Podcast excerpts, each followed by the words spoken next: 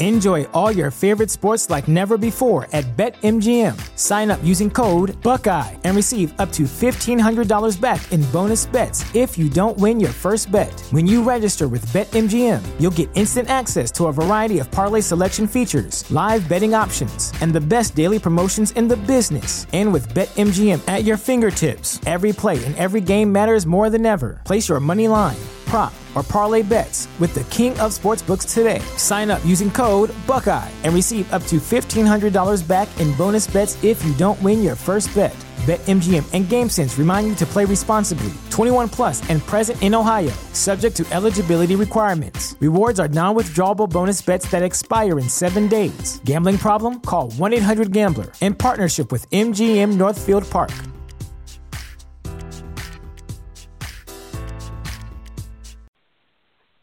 Welcome to Geek Vibes Live.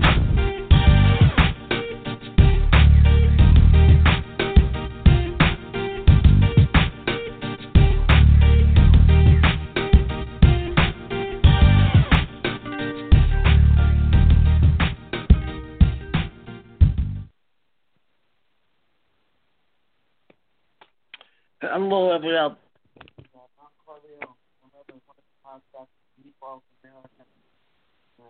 everyone.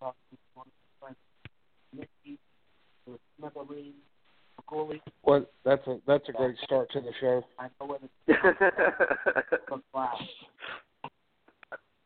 what what happened to what Uh, happened to anyways, Danny?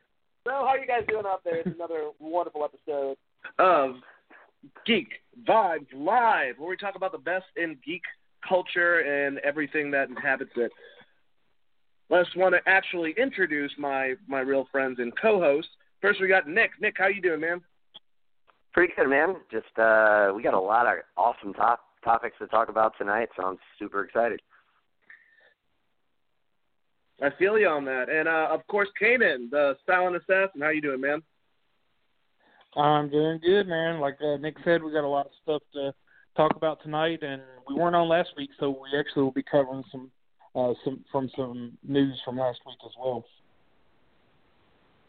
We're gonna do everything. We might we might do news that was five years old just for the heck of it. We you never know.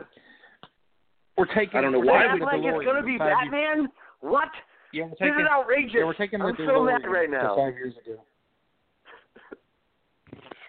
It's absolutely I'm still tripping off our crazy. intro. So let's Or get right into the news instead of.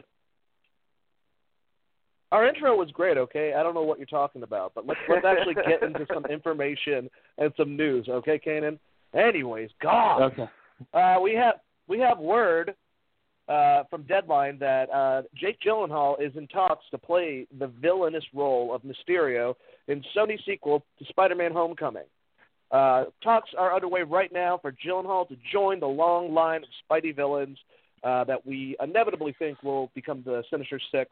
Uh, so far, we've been exposed to obviously Vulture with Michael Scorpio, not Scorpio, Scorpion. Uh, he's not an astrological sign, I promise you. Um, and uh, Shocker is also a villain that's been established. So Mysterio being possibly the main villain or one of the villains um, behind that movie, you know, could potentially set up some more characters. And um, of, of course, um, I think Michael Keaton has been confirmed to be back in the movie. Um, really exciting. Uh, we don't know exactly what's going to happen as far as Infinity War um, affecting this. Um, but uh, just just cool news that Jake Gyllenhaal, a, a person I've been campaigning for a villain, uh, like the Riddler, I've said that he could do, and certain other roles, uh, beca- mainly because of his role in Nightcrawler. I think Mysterio is actually a really cool idea uh, for him to do. Uh, Nick, uh, you know, it's not 100% official. You know, in talks means that this could end up not working out, say, tomorrow. Uh, but Mhm. the fact that Jake Gyllenhaal most likely will be playing the role of Mysterio in Homecoming 2 or or Sadie Hawkins Dance or whatever the fuck they call it, um, how do you feel about that news? Uh, well, first things first, I want to say, uh, good on Homecoming and the MCU and Sony working together to introduce three Spider-Man villains without it feeling cluttered. Um, because Yeah. it's it's funny when you break it down. Like I remembered Scorpion, and then when you were like Shocker, I was like, oh yeah, like Shocker was in it. Like I, I didn't Like I I I'd kind of completely forgotten about that, but that's because you know they have these two villains, these two kind of side villains who just weren't you know quintessential to the story, but they introduced them in a very genuine and um great way that added to the story uh, but didn't take away from it. So good on Sony for finally getting that right after so many failed attempts for the pretty much the past three Spider-Man movies, maybe discounting the first Amazing Spider-Man if if you want to. Um, but anyway, um, as far as Jake Gyllenhaal, I love the idea. I'm 100% with you on that, Dane. I, I mean, after seeing Nightcrawler, God, he is so like just mentally unstable in that movie and he's such a sociopath. I mean, you can tell through his actions that he's playing a sociopath because he really doesn't care about people like in that movie. He's he he his his goal is to get whatever shot he needs to get in order to you know further progress his career. I I think and this is a possible spoiler, it's not really a huge plot point spoiler, but like when he's at the scene of that crime and he's looking around um or the scene of the accident or whatever and he's looking around and like he doesn't see any you know anybody around and he like drags the body to get it in the perfect lighting to get the better shot you know? Um like that's just crazy. Like i was just like oh my Absolutely. god what is this guy doing? And and and, and when it kind of circles around and comes to fruition you see what he's doing you're like golly man this guy is nuts. And for him to you know play a character like Mysterio who essentially is almost kind of the opposite if you will of of his character there as far as succeeding. Like the, you know his character in Nightcrawler was a nobody who elevated himself up to being somebody. And this character is you know kind of a somebody uh in in was it Quentin Beck right? Um who Yes. you know yeah has this has this um you know uh, I won't say like fame but you know he's he's you know a successful uh like uh engineer and all this stuff and he, and he does all the, all these different things and you know he kind of falls off the map uh you know because of Spider-Man who, who kind of catches him um you know being a thief and robbing all these banks and everything. And there's even of course the uh famous comic storyline where you know he frames Spider-Man. Uh, so a lot to pull from there. A really interesting character, a character that I've wanted to see for a long time. Both he and Kraven the Hunter were my like top two choices for um, the the villain in in the second MCU Spider-Man movie. So the fact that we're getting one of those is super thrilling, and the fact that Gyllenhaal is at least in talks as of now um, is is super super cool news, and I I hope that um, both he and Sony um, you know, work out all the kinks and, and are able to uh, come to an agreement because that would be amazing casting. Yeah, and I agree. And and the weird thing is, um, Kanan, you know that with this whole entire thing, uh, he was apparently in talks from what we we knew for Batman, and uh, obviously that's not going to happen if he's playing Mysterio in this. Uh, but regardless, does that mean that we're going to get more actors of the Sinister Six being Batman characters? I mean, could we possibly see Josh Brolin saying "fuck it" and doing a third character like Kraven the Hunter? You know, maybe we should just keep on going with more Batman. That's how Spider-Man will lose. That's the only fucking way. I'm sorry. I'm sorry. Anyways, actually, I'm just joking. Around. Uh, Caden, how do you feel about this news? Are you excited about Jake Gyllenhaal, or were you hoping actually he might be playing uh, Batman? Uh, no, I don't think I ever really bought into the idea of him being Batman.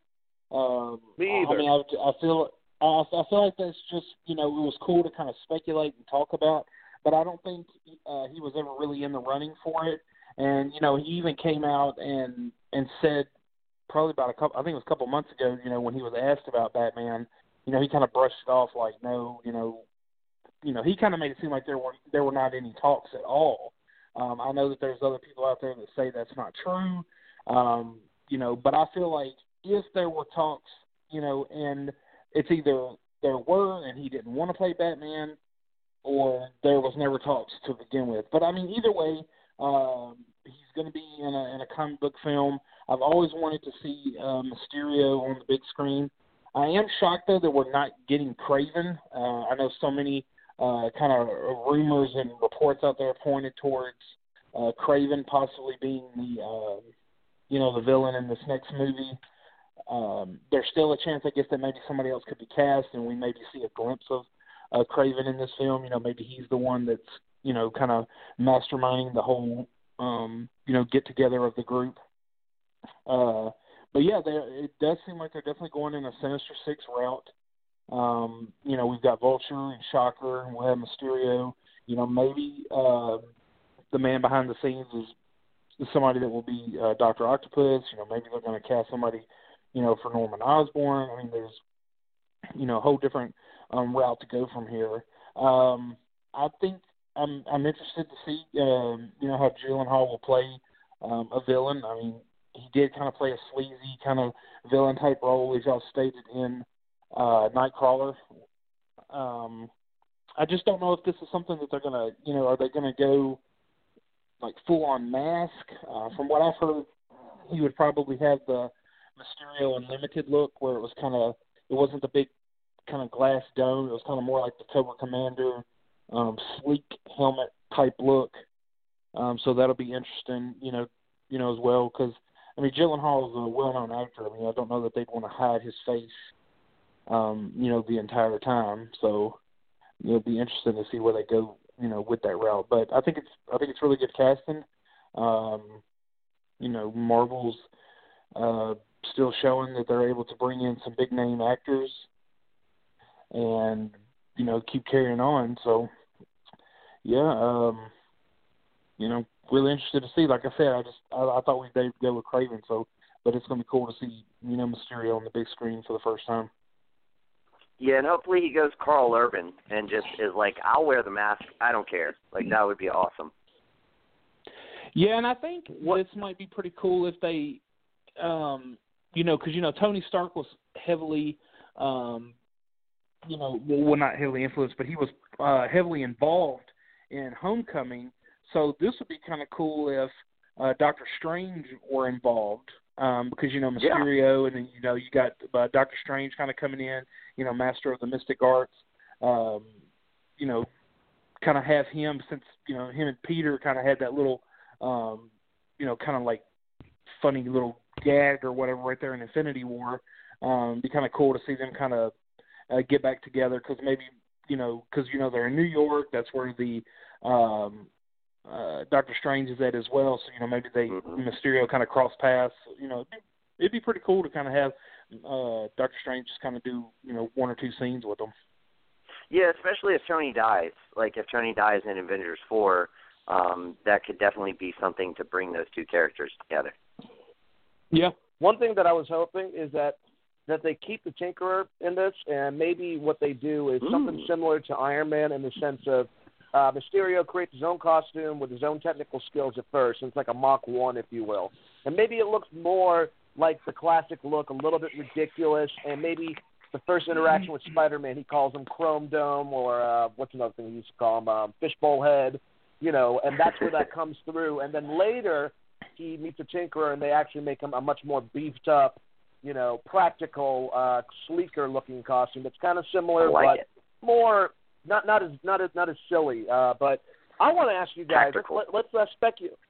Let's let's let's speculate a little bit. Um, I think the last two to the puzzle, if the Sinister Six is building, is going to be Doctor Octopus and uh, and Kraven. I think they're going to use Norman, Norman Osborn to turn to the Goblin, maybe towards the end to be the next big threat after the Sinister Six. So we'll get uh, uh, Normie uh, and Harry and stuff like that maybe while he's in college or at senior year or something. Uh, you know, some type of presence of them. But right now, I think Doc Ock and Kraven will be the villains. I'm assuming at least uh, that will be introduced. Uh, who would you like to see? Let's play that game. Uh, who would you like to see play these two characters? Um, yeah, but I'm not going to pick Batman actors. That was actually a joke.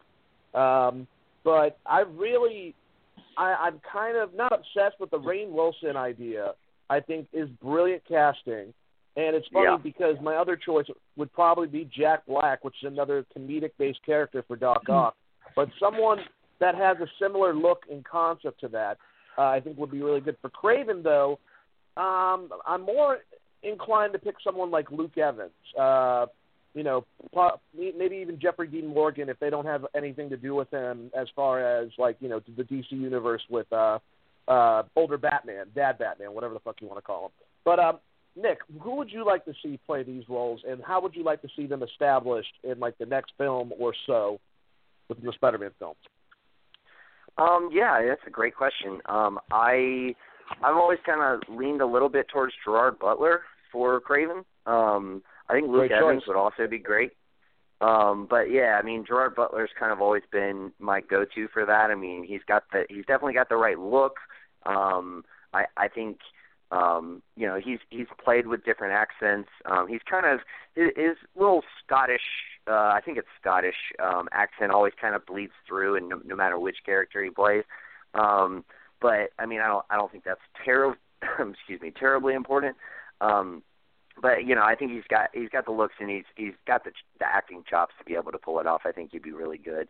Um, I also think uh, if they wanted to go with like you know like a really really uh big name you know for you know if if it was going to be maybe just for two movies maybe like a George Clooney like bring bring the Batman into it um just just a, just a suggestion Hey, that would be a great choice. um, yeah, I mean, I think he would do really well with it, and and, I mean, we all know Clooney has a very um, uh, captivating presence. So I, I mean, I think uh, I don't like I don't necessarily think he would do it, but I mean, you never know. I mean, these these scripts are so well written, and we're seeing more and more like prestigious actors. Like if you had said ten years ago, or even five, like Cate Blanchett's going to be in the third Thor movie, everybody would have been like, no, you're, you're no way, like it's not going to happen. Um, but obviously she was, and she did a great job. Uh, of course she did. Um, but uh, but yeah, I mean, so I, I think those two. I really like Rainn Wilson uh, for Doc Ock. Um, if if those of you out there who have seen Super, um, he can definitely play a different character than Dwight Schrute uh, from The Office. Uh, he's he's definitely got that range, um, and I, I think he could definitely pull off Doc Ock. I, I've also always kind of liked Patton Oswalt. Um, like I, I think he Yep. would be, um, a, you know, a good choice. I think he could he could bring something interesting to the table. Um, and there's there's one other person um, that I liked, but it's escaping me at the moment. Um, I might think about it uh, when you get done with Kanan. I'll let you know. Yeah, before I pass to Kanan, I'm, I'm looking online right now to like check out some other people's ideas. There's a lot of great ones um, as far as Doc Ock. What's oh man, um, I could not remember this actor's name. Oh, uh, Conleth Hill. He plays on Game of Thrones. He's uh, I can't remember the character's name, but the the the evil character that got his uh, no, not evil, but like the mis- oh, what is that dude's name? Um, he got his thing cut Oh, off. the right and character. he- Or Varys. What's that? You talking Yeah, about uh, Varys. Varys? Uh, actor- I think his name's Varys. Yeah, Var- Varys. Varys was The uh, bald one of the one of the choices. Um, Yeah, that's trying to think of, of another. Uh, Zachary Quinto for more sleeker, I guess, version of Doc Ock. Yeah, I Not could too of a choice. Yeah, Um, uh, yeah, I like Zachary uh, Quinto a lot. Alec Baldwin is an interesting, choice. Interesting. Christopher Waltz is a very interesting choice. Um, yeah, Christopher. Yeah, I, I love all these. And Manu Bennett was another one that I saw someone say for uh, for Kraven, which would be an also an awesome Yeah. choice. Hey, uh, Kanan, uh, your choice or your your turn. What would, would be your choices?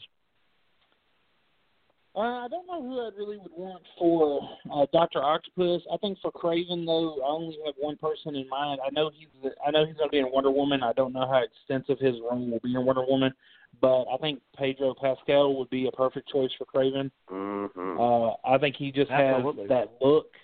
Um, I think he could pull it off uh, pretty well. Um, you know, I've seen some people say Rainn Wilson. I, I think Rainn would probably do a really good job. Um, you know, he, you know, I know a lot of people when it comes to Doctor Octopus, they probably want to, you know, kind of stereotype him as kind of maybe a, uh, maybe a short or a stocky John guy. You know, it's kind of like the, you know, yeah, it's kind of like, uh, yeah, John Goodman. is- No, I don't know about him. Oh, I think Rainn would Uh, probably be pretty good. Mark Mark Hamill. That was I don't know how I blanked on that. Yeah, I, Oh, I said, yeah, When, you- that when you said short and stocky, I was like, yeah, that's that's that was somebody yeah, had brought Mark that up. not too long ago, and I know I think it was when he was talking uh like through Twitter with James Gunn. Like somebody you know said, "Oh, it'd be all fine and good to see you know Mark Hamill be in a Guardians movie, but how about him as Doc Ock?" And I was like, "Yeah, I can definitely see that. That would be awesome." Oliver Oliver Platt's another one. I, there's a lot of great choices. I think Oliver Platt is dead. Um, oh, he is. Well, if that's true, I- then uh, that might peace, actually that might be I might be thinking of Rip Torn. I know Rip Torn is dead. I might be confusing the two because they were both in that wrestling movie. Um, so I might be confusing. Oh, Ready to. Rumble. Yeah, that's a great movie. Uh, yeah, it's a classic. Um, but uh, yeah, Norman Osborn's another one. I think I'm going to still pick Christian Bale uh, because my original choice was Kevin Spacey, and I don't want that to happen anymore. So obviously, I was a big fan of your choice, Nick, with Christian Bale. I thought that was. I know it's another Batman, but it's a very inspired choice. I still like Matthew McConaughey though. I think that's a Yeah. good one as well. There's just we're going to see I some think- cool characters introduced in Spider-Man. What were you going to say, Kanan? I was gonna say if I had a fan cast Norman Osborn, I would like uh, Oscar Isaacs. Oh, yeah, played, I can uh, see that. Yeah, he's a little think- I young, think- but I could I could see it working in the sense of like, especially like, it, here's the thing. It, to me, it, it really, I really, if there's one reason I want to see Tony Stark live, it's to be that competitor with Norman Osborn. And if if you had that juxtaposed with Oscar Isaac, like he could he he's that young up and comer, that that Silicon Valley guy who moves to New York and is, you know, kind of this threat um to to Tony. So I I could definitely see that. I like that. It's an interesting choice for sure. Well, uh, let's move on to another topic, guys, since we've been rambling on this one for a little while, but it's a fun topic, so what do you expect? Um, I think it's uh the probably the second biggest piece of news this week. Um, kind of crazy. I'll admit right now, I have not watched the show this season and uh, half of last season. I got out of it, um, and it it just seems that they probably should have taken choices similar to the comics, from what I've heard for complaints, and not try to go off uh, on their own because now Andrew Lincoln is to exit AMC's The Walking Dead in season nine. Uh, they're also losing Maggie. Um, Lauren Cohan is uh, joining some other show, and she's trying to get more acting gigs. I understand that they're in Atlanta for a very, like, a long period of time filming this in the heat every year, and it's hard to step away from a paycheck. But Andrew Lincoln, I think, has, you know, become a good actor uh, throughout this whole entire thing, and it, it seems they probably should go out and try to invest that somewhere else, since he's only, you know, mainly known for Walking Dead and uh, that British uh, ro- uh, Love romance Actually. movie that that's yes, Love Actually, with the little cue cards and shit. Um, but uh, yeah, I it's uh, you know the the show that he was the foundation and spoiler warning um, you know the fact that Carl is still alive in the comic books uh, you know with Rick on the show apparently with him and Maggie both leaving I don't know if they're going to leave together or if they're going to die at some point in the season. I'm not going to probably find out because I don't tune in like I said. I kind of got uh, bored with the show. And um, they're apparent paying apparently Daryl uh, a lot of money, Norman Reedus, to stay on uh, for more seasons. And what sucks about this is they could have tried to wrap this up and actually made this uh, a little bit tighter. And it seems like Mhm. it's going to go off the rails, like a lot of shows end up doing that have a lot of potential to be a great series from start to finish, but like Lost did, uh, like Dexter, in my opinion, did, like Weeds did. A lot of shows just you know, they could have they could have really gone out on a bang like a Breaking Bad situation, or what I think Game of Thrones potentially could do. But instead, they get they keep on going, and then they lose huge stars. This is the biggest, probably I would say. Um, this is like Matthew Fox leaving leaving uh, Lost. Um, you know, a couple seasons before they really want to end it. But uh, they're they're going to keep on making the episodes. Um, Ken, how do you feel about this? Do you still watch Walking Dead? And if you do, is this going to take your experience, uh, you know, and not make it enjoyable anymore without Andrew Lincoln. Oh man, um, I don't. Dude, when I when I read that, it was I, I was really hoping it wasn't uh, true. Um, and I, the uh, the guy I follow on uh, Twitter, he works for comicbook.com. He's a huge Walking Dead fan. I immediately went to his Twitter page uh, just to see if he was responding, and he, of course, he said I was sitting on this. I didn't want to say anything because I wanted to wait and you know find out uh, more information or kind of let AMC. You know, Collider just ran with it, kind of threw it out there, um, and you know that pretty much confirmed it. You know because you know he's got a great relationship with the show and the people, and I was just like, dude, this is you know legit. Um, I know the I know the the ratings for this season went down, but it's still one of the most you know popular shows on television. Um, uh, to be honest with you, I don't know if the show can survive without uh, Andrew Lincoln. I I think um, you know I know that the death of Carl um, was a huge kick in the nuts to a lot of people. A lot of people felt like it was just for shock value. Um, and I get that. You know, there's a there's a lot of people that that die on shows, you know, for that shock value. Game of Thrones has done that, where people are alive in the book still but die on the show. But it works because for the most part, their core uh, characters, um, you know, are intact. But uh, yeah, I don't know. I, I really don't know that the show can survive. And, and it's funny because I I've actually gone back and I'm like binge watching The Walking Dead you know seasons. And in season four, um, Maggie's sister Beth tells Daryl that he'll be the last man standing. You know, she says you'll be the last man standing. After this is all said and done, you'll be the only one here. And then I got to thinking, oh my God, you know, this it's come full circle. Like because Andrew's leaving, like Daryl really is going to be the last one. I think with Maggie leaving, I think Daryl will be the only main cast member to still be on the show uh, because Michonne didn't come in until um, season three. Um, so, and you know, and there's talks that she her contract's up, so she could be leaving as well. Uh, so I, I don't know. I mean, this could just be like a huge reboot, and they're going to do a spinoff with Daryl. Um, I know he's got fans, and I know Norman Reedus is a huge draw. Um, you know, maybe Jeffrey Dean Morgan sticks around as Negan. Uh, maybe then expand on his role a little bit. Um, but no, this show's gonna it's gonna really hurt because, like you said, Lauren Cohan's only gonna be for a few episodes, and then she's leaving. Um, from what the report says, Andrew Lincoln's not gonna finish season nine out, so he'll actually leave before um, the the season's up. Um, yeah, it's gonna be interesting. I, I I don't know where they're gonna go from here, but apparently AMC's gonna keep rolling with it. But uh, it's a huge loss for sure.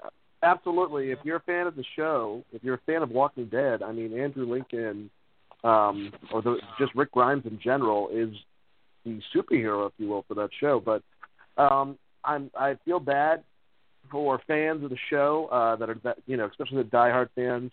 Um, I'm with you guys, but also for Andrew Lincoln, I think Nick, this is kind of positive for him because I think that he has turned himself into a good actor with the show. I think that this opens the door for other possibilities. Um, I think that he's known in the geek space, and I don't know if possibly leading a film or anything like that, but could be a part of some type of ensemble uh, for a future Star Wars uh, movie or a future Marvel film or a DC film or maybe another sci-fi related series or something else.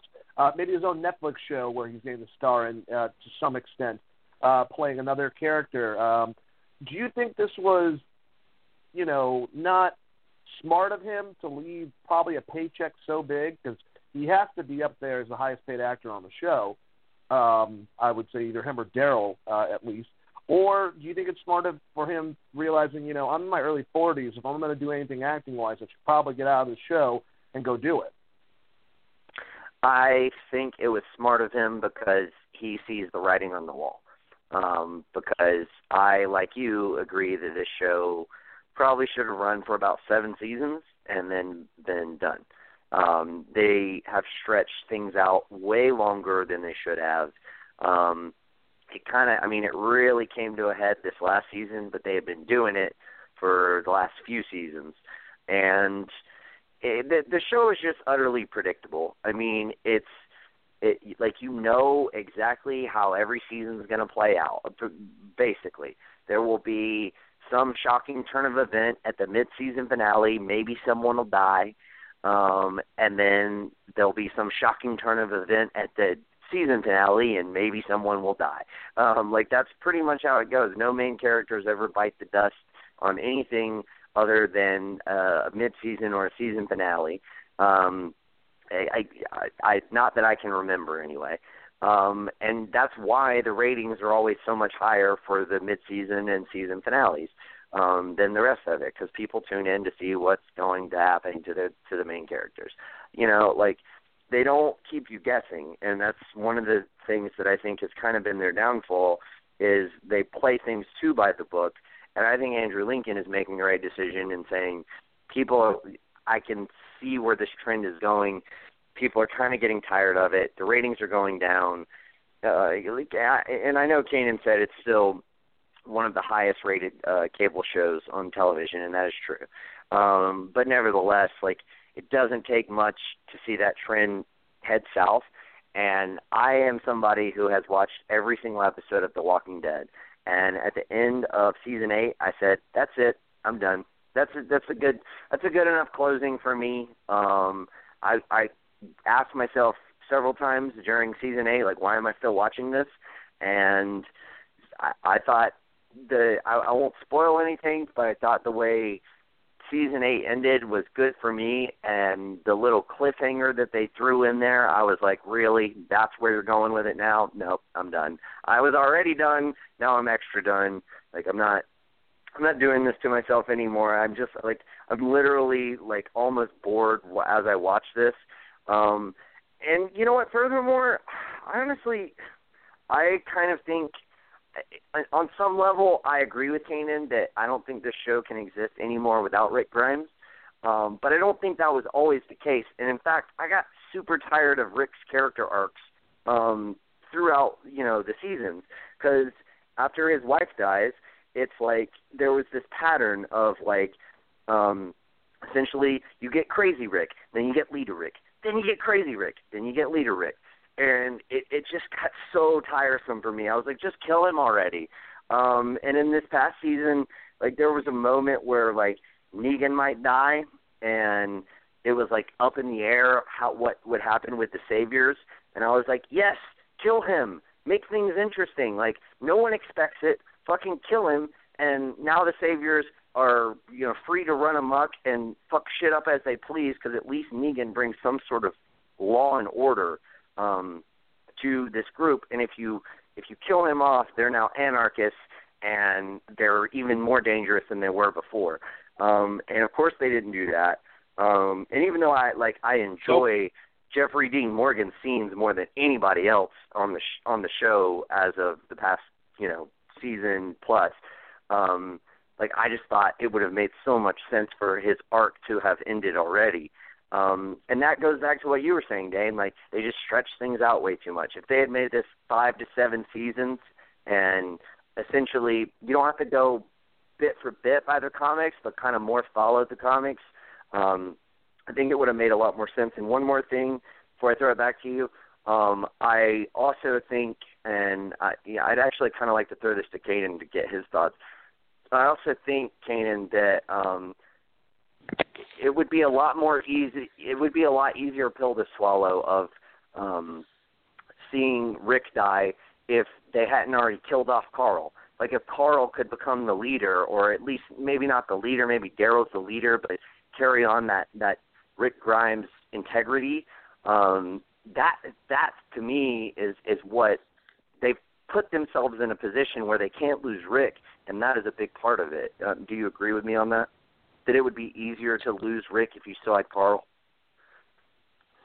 Uh, yeah, because Carl had a huge arc and has a huge arc in the comics with Negan, uh, right. which we're not going to really get to see. So, um, I think I think if they killed Rick off and kept Carl, I think people still probably would have been pissed. Uh, but I think now I don't think, you know, I don't even think Andrew Lincoln will will be, you know, that huge. I, it depends on how they do it. You know, how they have him walk off the show. Um, you know, he really honestly has nothing left to live. Well, he still has Judith. Um, but you know, he's kind of a he's kind of a broken man, and honestly, I feel like this is just something that's that Andrew is doing because he's tired, and I guess he just feels like he needs to leave.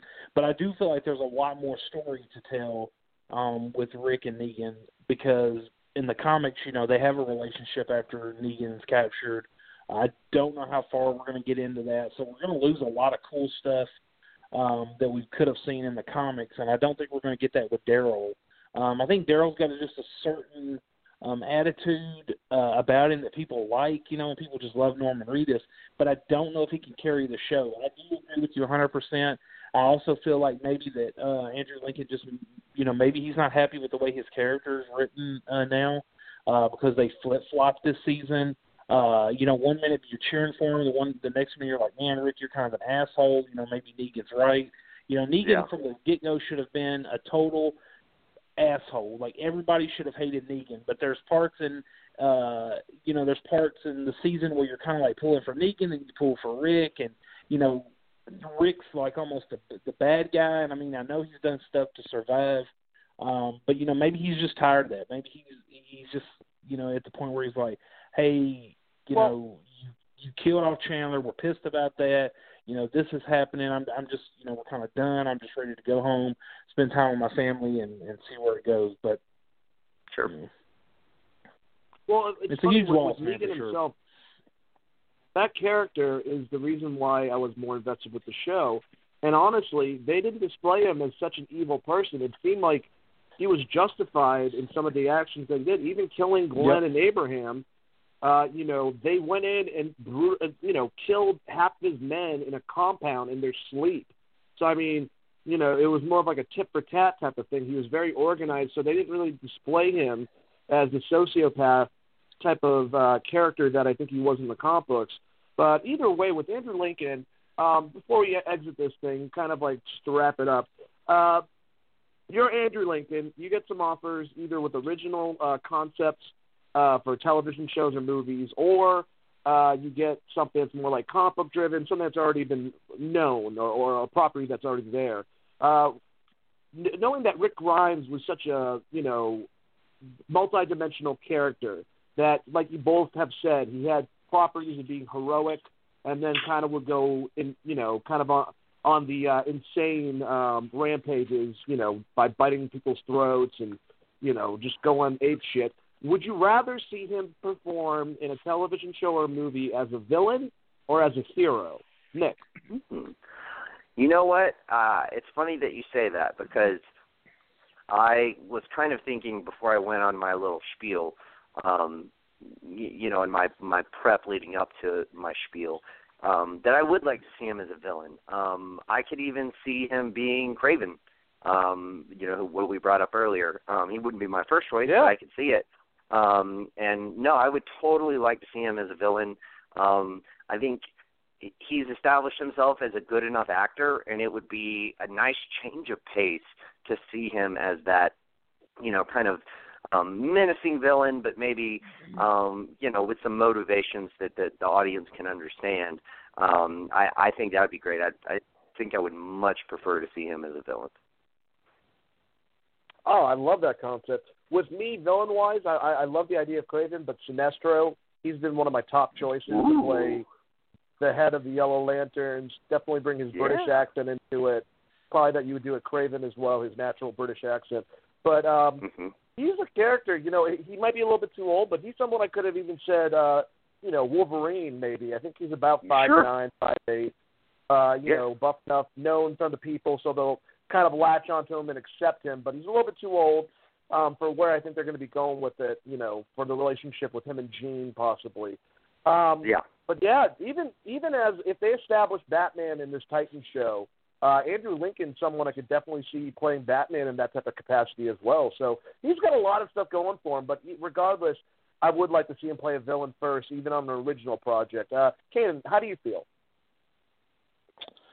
Um, well, I mean, I, I guess it depends on you know what he would get into. I I think he's he's devoted so much of his time uh with The Walking Dead. I don't know that he would jump into anything you know that would see him be a hero where he would have to do multiple projects. I think that he, I feel like he Yeah. would probably just take it one movie at a time. Now he he is British, um, so I know people probably He find is. that hard to believe, but he is British, uh, and he does clean up very nicely. Um, I think he would be a really good Bond villain. Um, Mm. I think, um, Nice. I, and and he could be one off, so he doesn't have to be a lingering Bond villain. He could. Um, I don't know where they're going to go after uh, Bond 25, but I could see, you know, maybe if uh, the, you know after Craig's done, you know, they move on to someone else, maybe Henry Cavill as Bond or whoever they get. You know, he could be a pretty good Bond villain, or, or you know, he could just be uh, in some type of action flick. I, I don't think that we've seen the last of Andrew Lincoln, um, but as far as being a hero, I feel like that would probably, you know, kind of corner him into doing multiple type roles, and I just don't know that I could see him, you know, kind of doing that. I think, you know, he's he's been on a stretch, like you said, he's been in Atlanta, and if you watch those shows, the sweat on their bodies in the dirt is probably real, and I couldn't imagine doing that for. Um, I think they said they shoot from the middle of May until the week before Thanksgiving. Um, for you know, so you know, for nine years he's been doing this. Um, so I just I just don't know that he would get any, you know get committed to doing something like Robert Downey Jr. where he's been a hero for the last ten years. Yeah, I like the Bond thing. That's awesome. Yeah, I think he, I, I would he'd be really he good. could even be like there's actors I would like to see way over him, but he could even be like a Pierce Brosnan style James Bond. Uh I definitely Sure. like that concept just just by itself. Uh but yeah, he's definitely I understand what you're saying. It had to be a lighter schedule, you know, when you play a superhero you can get superhero fatigue.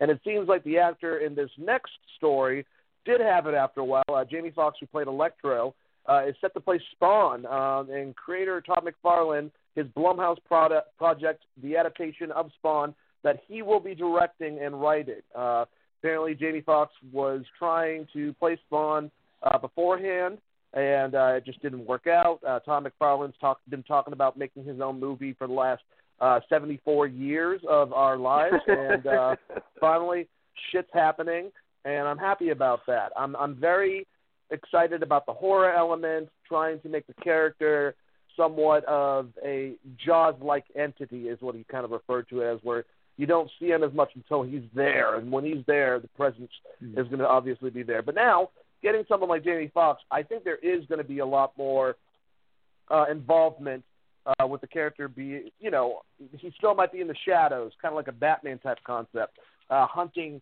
these criminals, uh, but there'll still be principles of him talking, having dialogue. Because I don't think you get Jamie Foxx on board if you wanted him not to be, uh, you know, the character itself, the Spawn. So this is this is very cool. Uh, it's apparently not going to be an origin story, so they're just going to go for it. And um, I love Blumhouse. I, I think that they're able to take, you know, for horror movies at least, uh, they're able to take these, um, you know, uh, small budgeted uh, movies and make them very successful. The only apprehension I have is Todd McFarlane directing it. But if he has a good DP and you know someone that can help him with cinematography along the way, you know, I think that it could work out very well. And uh, you know, they're they're planning on making it for a small amount of money. He was saying something ridiculous at first. It's definitely not going to happen. Now, especially with Jamie Foxx involved. But from what I've heard, rumors, the story itself, Spawn taking out bad guys, and then Sam and Twitch, the two police officers, are trying to figure out what exactly is taking out the bad guys. So that will be a very cool concept, horror driven. Um, how do you like all this, uh, all this news, uh, Caden? Are you excited about it? Uh, Jamie Foxx, does he appeal to you for playing Spawn, or do you want to see Michael Jai White come back? Uh, I I really like Michael Jai White. I thought he did. Uh, I thought he did a good job for being a you know pretty much a newcomer uh, on the scene when he played Spawn. I felt like Spawn was, um, you know, just really dark. Um, you know, but it it was like you know the Spawn you know comic.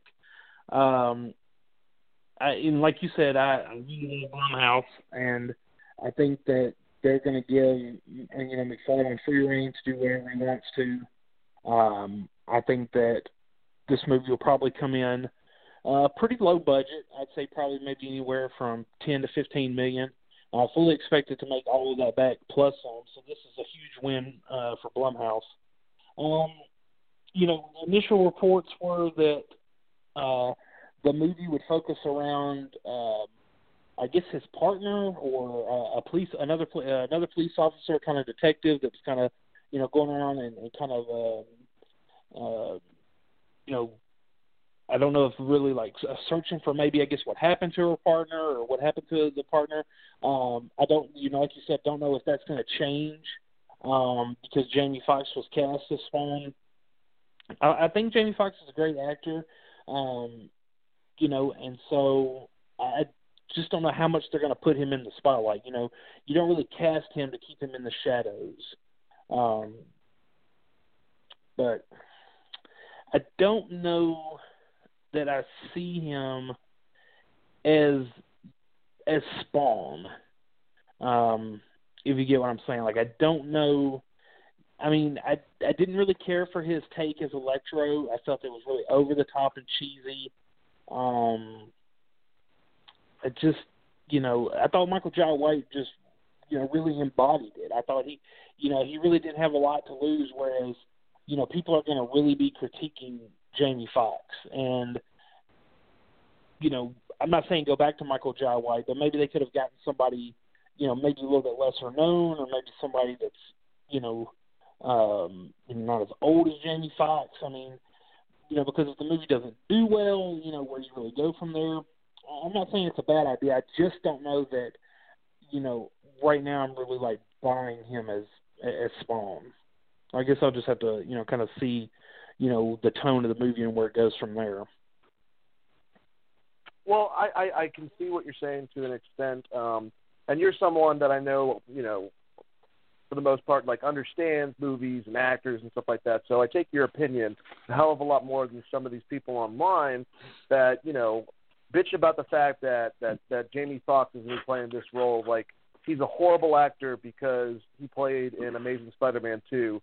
Like the director did, wasn't involved at all within that whole entire concept, and that maybe he wasn't told to build that character like that. And not only that, really, when we get down to it, like this actor, you know, it might have been a couple of years ago, but won the Oscar over Leonardo DiCaprio for Ray, uh, has shown mm-hmm. us very depth when it comes to acting. And you know, I wouldn't mind Michael Jai White to play a cameo or or maybe even a villain. You could make him um, Overkill. I think is uh, the character I'm thinking of in my head. Um, that would be fine. But to say bring back Michael Jai White, you know, Jamie Foxx is a bad actor. I think you're just showing that you just don't know a lot about acting. To me, when when it comes to that style opinion of, of aggressiveness online, but I can agree with you on what you're saying because not only that, Jamie Foxx is a huge name, so now it has to be a little bit more about Jamie Foxx than the actual character. That's that's that's a fear I have into it, along with Todd McFarlane directing. Uh, yeah. You know, being a first-time director, I, I understand he knows the character, but Nick, does any of that stuff does that worry you at all with this adaptation? And how do you feel about Jamie Foxx's Spawn? Uh, does it worry me? Um, that, well, Todd McFarlane making his directorial debut. I mean, anytime someone makes their directorial debut, you're you're at the very least curious as to how everything's going to play out. But I agree with you in the sense of you get yourself a good director of photography, you you get yourself a good crew around you. Um, I think everything will be fine. I mean, to me, it certainly helps that he has a vision of the character, both in the sense of who the character is and how to frame the character. I mean, because he worked on the comics for so long. Um, I, I, I think that goes a really, really long way as to um, you know him being able to pull it off. Um, but as far as uh, as far as Jamie Foxx, I'm 100% on board with it. I think I, I mean I've seen enough versatility out of his career, whether it be Ray, um, whether it be his character in um, in uh, uh, Baby, Baby Driver. Driver. I thought I thought yeah, I thought he did great in that. Uh, even like a character like Motherfucker Jones, um, where it was obvious like a, a like just a, a spoof character in a in a spoof movie. Um, but like he pulls off like that that menacing, calm, cool, and collected, you know, um, vibe in this offbeat comedy um, I mean, he his character is is great in that. Um, so yeah, I, I'm I'm on board 100% with with Jamie Foxx. Oh, and uh, one other one. Um, he's so so good. It's probably my favorite of his performances. In 2004's Collateral uh, with Tom Cruise. Um, Absolutely. He, just, he, he just plays a cab driver and he's caught up in this crazy situation and God, he's so good in that movie. That movie's terrific. If y'all haven't seen it, it's it's probably my favorite performance from both of those actors, honestly, because um, I think Tom Cruise it was just so perfect for that role. Um, I honestly, that's like a role where I can't see anybody else playing that role. Like he was just so embodied that role. Um, but nevertheless, no, I'm totally on board with him. Um, what I'm kind of hoping for is like give it almost like the Silence of the Lambs treat. Silent, yeah, Silence of the Lambs treatment. Um, and what I mean by that is um, Anthony Hopkins had a total of 19 minutes of screen time in Silence of the Lambs. Um, yet, who do we all remember from Silence of the Lambs? We remember Anthony Hopkins. Um, he was Hannibal Lecter. He stole the show. Every scene he was in was super important. Um, like I could see it being like that. Like make the main character this detective, i.e., Jodie Foster's character in that movie, and make Spawn your like Hannibal Lecter, and just make his impact like that important and that big. And that may be like I know y'all are kind of have been speculating as to whether um you know whether if you got a big name like Jamie Foxx maybe you change your um your direction a little bit and try to focus that character more but like I honestly think it would be super cool to see like a Spawn movie where like you know Spawn isn't necessarily the main character but he's the most important character just like Silence of the Lambs you can get away with that if you write a superb script which I think Todd McFarlane knows the character well enough, um, you know, it, in order to do. I mean, Tucky should, um, and you know, it's just going to come down to um, is he a great writer? Um, and that's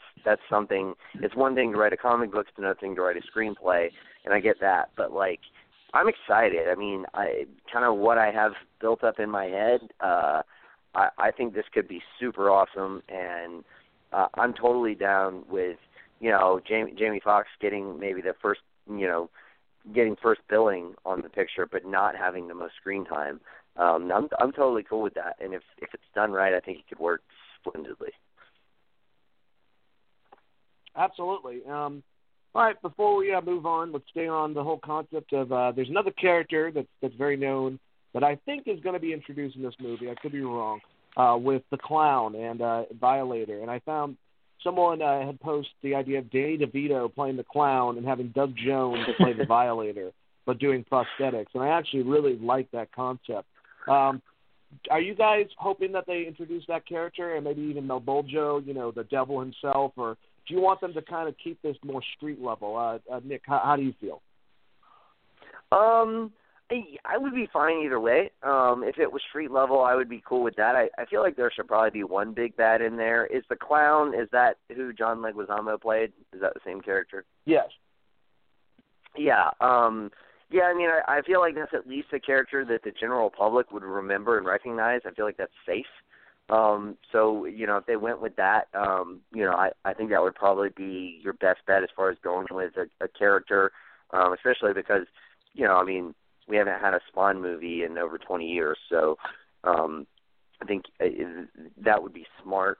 Um, but I mean, I would be down for you know anything. You know, I mean, I think the majority of the film should kind of be street level and then escalate into this kind of um, maybe slightly bigger picture. Um, and if if they want to go that route, then you know, pick from any of those characters. Uh, but yeah, as far as who I would like to play that character, um, off the top of my head, I mean, Danny DeVito would be something. Um, I, I mean, I, I definitely think he could pull it off. Um, I mean, he's he's a really good actor. I mean, I think people probably know him best for It's Always Sunny nowadays, but I mean, the guy's been in, in a really long list of really good movies. Um, uh, I, you know, honestly, I don't know. I, I would say maybe someone like, uh, I think uh, you know, like an Edward James Olmos would be pretty good. A Clifton Collins Jr. Absolutely. Um, would be pretty good. Um, just those are two off the top of my head. I know a lot of people are going to pick Andy Serkis, but I think that that's kind of, um, I don't know, kind of a little bit too on the nose. I think that that's like picking uh, what's his name, um, the kid who played Pennywise, uh, one of the, oh man, Bill Skarsgård. Skarsgård, uh, yeah. I think that yeah, they, they they can get better choices. I I would think. Um, Someone put on an awesome combination of um, Sam and Twitch being played by Michael Madsen and Aaron Paul, and that would be amazing as those two detectives yeah, that don't get along in a piece cool. of shit cops. Um, but now we're talking about a budget that's getting increasing and increasing. That's supposed to be ten million dollars. Anyways, um, Kanan, uh, would you like to see Violator and the Clown explored in this next movie, or kind of keep it more, you know, street level and maybe go more into that realm in the in the sequel that possibly could happen? Uh, I don't think they're guaranteed a sequel, so I think you almost have to introduce them uh, in, in some capacity.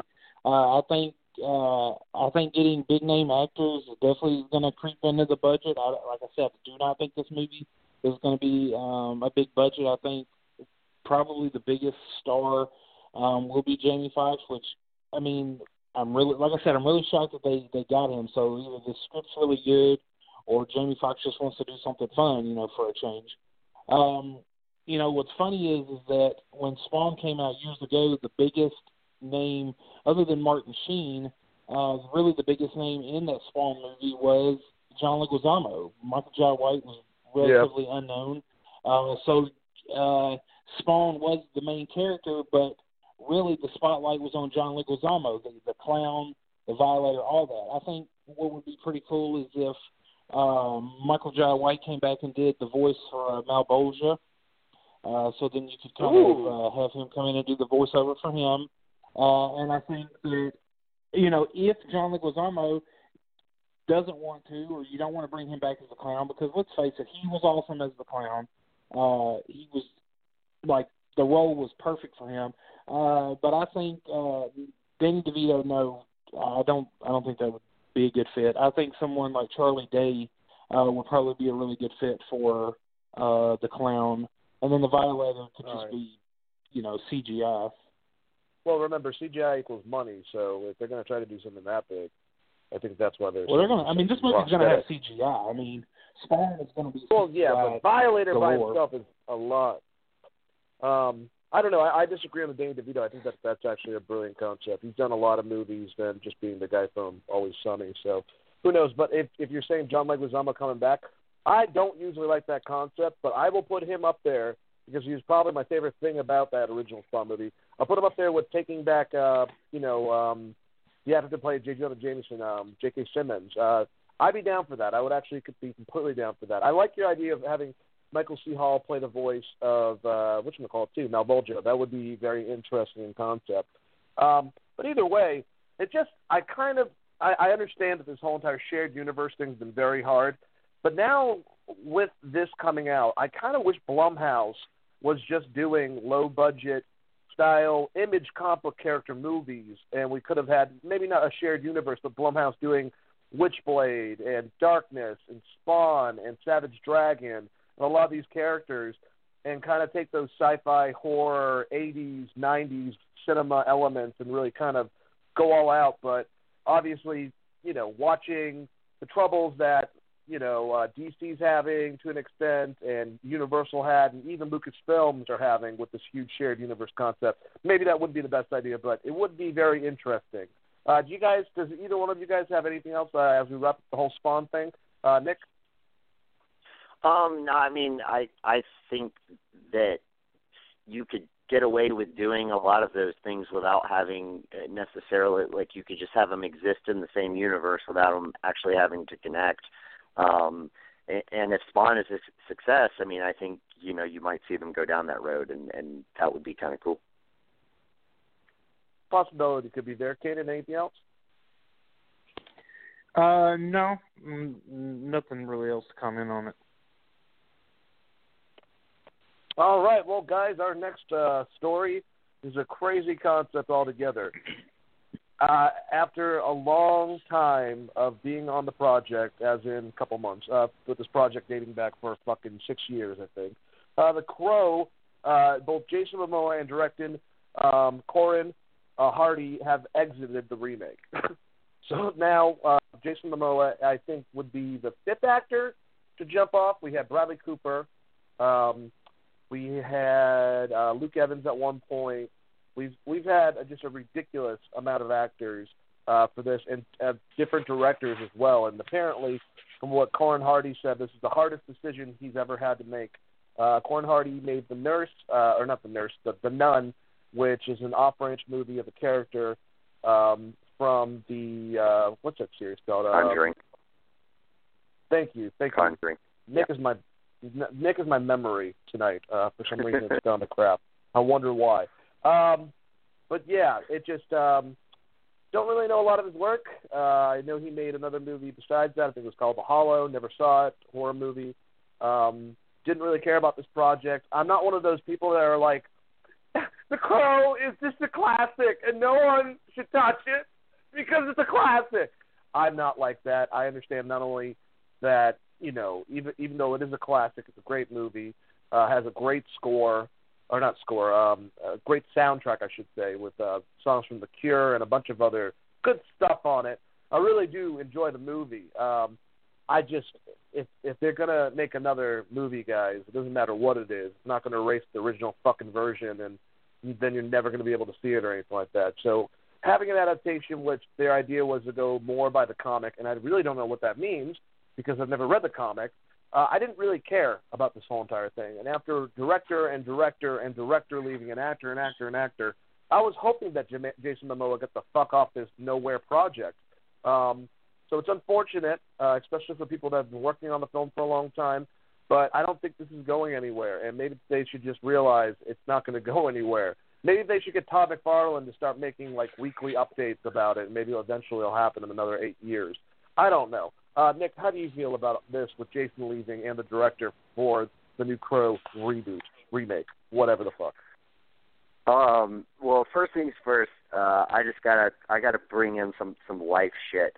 Um, this uh, so I got this new um, uh, this new guy started uh, working for the landscaping company that I work for, and he brought up that he liked Nickelback the other day, and I was like, wait, you just admitted that to like three people that you just met? Um, and he was like, man, like sometimes you just gotta listen to like some, sometimes you just gotta listen to some sad music, and I was like no, I mean I get that, but I would rather listen to The Cure um, or The Smiths or Conor Oberst or, or you know any number of things before that. Um, so I just had to get that off my chest. It had been bothering me, and I hadn't I hadn't been able to say it to anybody. So um, now you and all of our audience knows knows my pain. um, but as far as the Crow remake, I I have I'm just like you, dude. I couldn't care less. Uh, it's and I, and two, I'm like you. I'm not one of those people who's like uh, it's it's it's it's it's a classic that can't be um can't be tampered with. You know, it's like like the people who say um you can't remake Scarface. And it's like, dude, Scarface was a remake. You know, um, it, yeah. I I mean, I don't I don't really care. It, my thing is this: they've made what four, three or four Crow sequels, and none of them have been any good um, there's only so much you could say with this character, you know, like it, it, it's his his story began and ended in the first Crow movie, and it was great. It was perfect. Um, it, it, it's not a character that needs to you, you need to keep going back to. It's kind of like Kanan said with Spawn. Like, yes, there's a lot of different things you could explore. I mean, I think in one of the comic lines, Spawn um even like takes over the kingdom of heaven or some shit like that or you know like I, I don't know. I'm not i'm not super familiar with the comics. I've heard it in passing. Um but nevertheless like with like a revenge tale um there's only so many like ways you can go about that. It's the same thing with like taken. Like the first taken movie was was fine the second and third, it's just like how many fucking times are we going to do this? It's the same thing with the crow. Like if you can't do something new and different with the character, it's not going to have sustainability and be intriguing. Um, and and I feel like that's the case with the crow, and it, it, it's it's you know, and especially with something like the crow, where the first Spawn movie wasn't really good. The first Crow movie is a good movie. Like it's it's a, a very enjoyable good movie, like you said, has a great soundtrack. Like you can still go back and watch that and enjoy it. Um, so yeah, I just didn't feel like it really needed to be remade. Um, not that I wouldn't go see it. It's just I I don't have any huge interest for it, and I certainly didn't like Jason Momoa never hyped me up for it. Like I was just like, okay, that's cool. Like you know, whatever. Um, but like Yeah, I, and I think too one of the biggest reasons that it, it, it has so much hoopla around it is because it was Brandon Lee's final film. Um, obviously, the um, the accident that happened with the with the blank, uh, the gun that shot blanks and everything. Um, and uh, you know, so I think that probably lends itself a little bit to to you know them a lot of people not wanting a remake, and I get that. Um, I, but to me, what it really boils down to is just the character and the fact that we got a really good movie out of it. To me, it, it's it's it's like, you know, if if you if you hit the nail on the head the first time, like no one's going to be clamoring for a remake. People will go see it, but they're not clamoring for it. Whereas something like Spawn, where you didn't quite hit it right, I'm more intrigued to see something like that. Kaden, would you agree with that assessment? Um, I agree with you know I agree with a lot of it. I mean, I feel like this movie is is pretty doomed, and um, I just don't know that it's it really needs to be made. I mean, the original Crow um, is a great movie. Um, you know, I hate that we really didn't get a true sequel because you know Brandon Lee died while filming it. Um, there have been other sequels, uh, but none of those really live up to uh, you know to the original movie. And when you have actor after actor actor and studio after studio just kind of like drop off the project, I mean, there. I mean, it, why do you really want to keep going after it? I mean, I just don't think it's something that really needs to be made. And if it gets made, it gets made. But I mean, they keep pushing it. I mean, I think Jason Momoa would have been a, a would have been great. Um, you know, as the Crow. Um, I think the director would have, you know, Corin would have done a great job with the film. Uh, but I mean, it's just it's just one of those things. And um, you know, when does a studio just eventually say, you know what, guys, we're just going to scrap it and you know we're going to move on to other stuff. And if somebody comes up and they really really want to do it, then then go for it. I mean, I would almost at this point, I almost would just if you want to come out so badly, then just go find some up and coming director who wants to get his feet wet in Hollywood. Find an up and coming star who really wants to get his name out there. Make the movie and see how it does. I mean, you don't need a big time actor for this film. Uh, you just need to tell a really good story. So go out there and find an established um, screenwriter who can put together a great story, and, and then make it. I mean, make it for two or three million dollars, um, and, then go from there. And then once you know people see it, and if they really like it, then the interest will be there. I just do not think there's any interest from anybody because anytime news comes out that they're remaking The Crow, all I ever do is people see people say this doesn't need to be remade. We don't need to see this. Just stop. Just stop. Just stop. We don't need to see this. And then you know, look what happens. It's it's it's snake bit, dude. I mean, it's the the crow is carrying the Bruce Lee curse, the the the Lee curse, man. That movie is just doomed. It does not need to be made. So I say just move on and and, and go in another direction. Yep, I I just don't care. I mean, just don't make this movie. it's dead the it's dead the fucking water, people. It just it doesn't need to keep on going. And I mean, you've gotten better to worse to worse director, I think, with this whole entire concept until you get, you know, the the the nun uh, director, critically acclaimed nun director. I just uh, I'm done. I'm over this. Let's go to another topic altogether, guys. There is a huge rumor going on right now. Uh, not 100% for sure, obviously now, I'll pass to Kanan first so you can kind of go into more detail. That um, the Penguin might be the central villain in either the Batman or Birds of Prey, or possibly be starring in both movies in some way. Um, uh, we've heard uh, many people say that they're they would like to play uh, Josh Gad being one of them. Uh, I think that Patton Oswalt in the past has said that he would love to do it. Alfred Molina has said that he would love to do it. Toby Jones. I've heard people like say Paul Giamatti, Ray Winstone. There's so many good actors that could play this role. Recently, I put Andy Serkis because he's worked with the director of the Batman, obviously previously in the Apes films, and um, a lot of good choices, basically. Uh, Kaden, what details can you tell me further with this story And um, how do you feel if they pick the Penguin as the villain for the Batman, or do you think that maybe he'd be better suited to be the villain in Birds of Prey since he's a fucking penguin and it's Birds of Prey? Um, well, this story took off because Justin Kroll from Variety um, tweeted out that um, he had heard that the you know the Warner Brothers was wanting to use the Penguin, and that uh, I think that the concept was going to be if I guess if if you know depending on how Reeves' script was going, um, you know if they were going to use him for that movie, or if it didn't work out with the Batman movie, then he could be looked as um, a villain for the the Birds of Prey film. Um, because Justin Kroll works for, with Variety, and Variety is one of the bigger trades. You know, this caught a lot of steam. People running with it. Um, but I think even he was saying that, you know, just kind of run with it like right now as a rumor. I, you know, it's not. I don't think it's something that he's a hundred percent um, committed to. But no one else has come out and said that it's not true.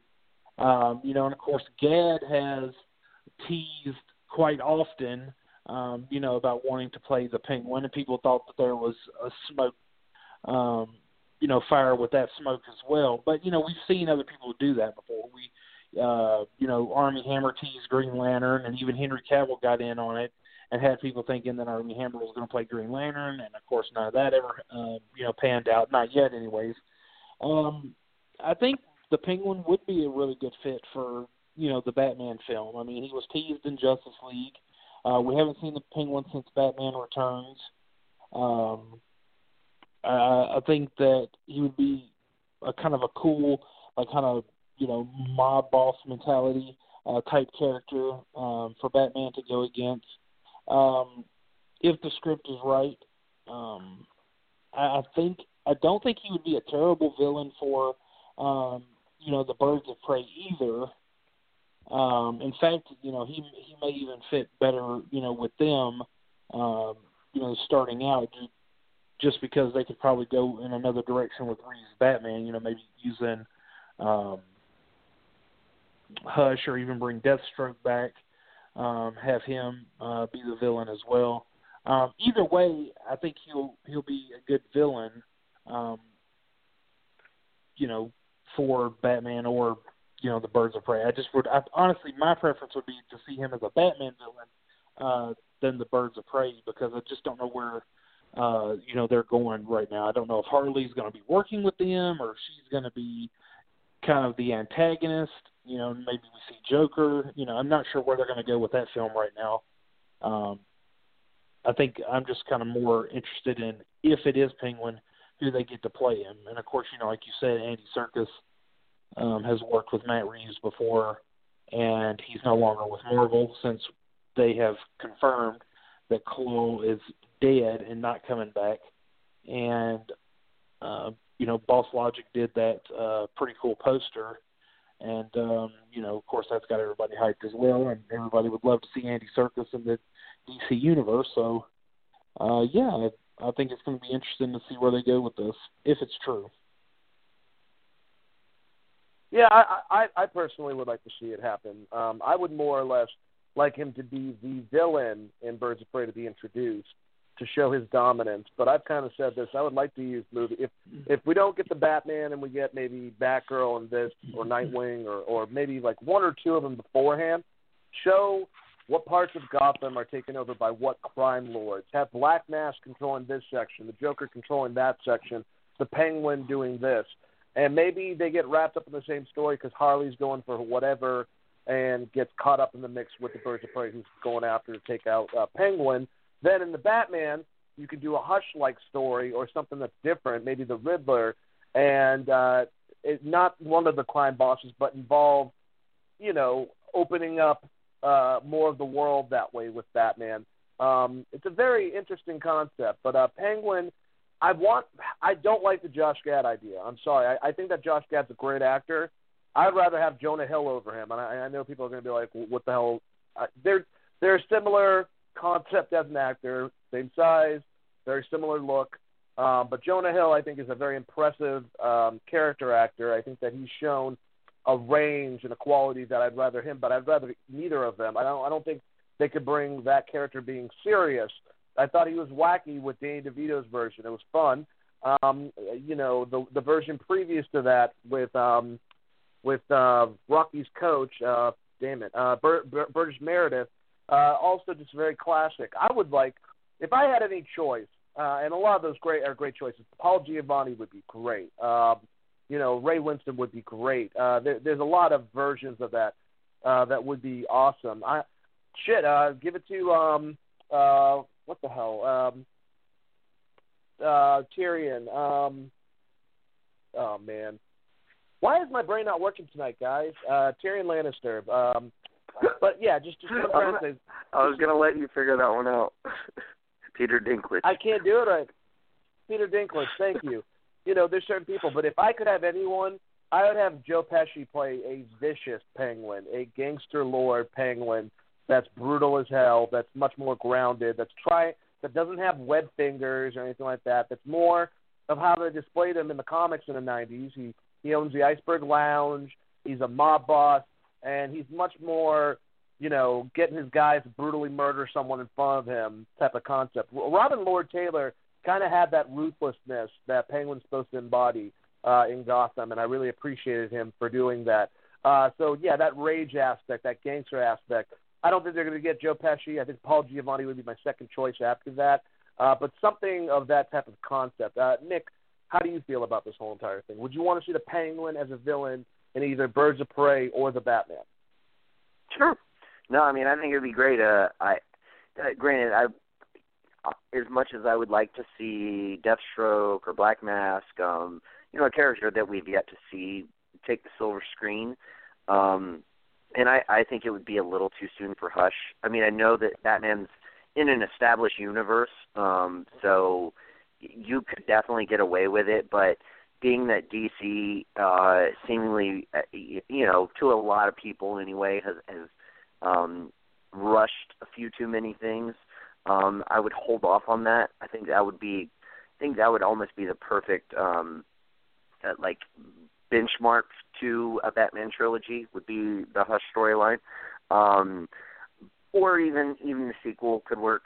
Uh, but no, I mean, I think I think your your five biggest um, Batman villains, like of all time, are are probably Joker, Penguin, Riddler, Catwoman, and uh, Two Face.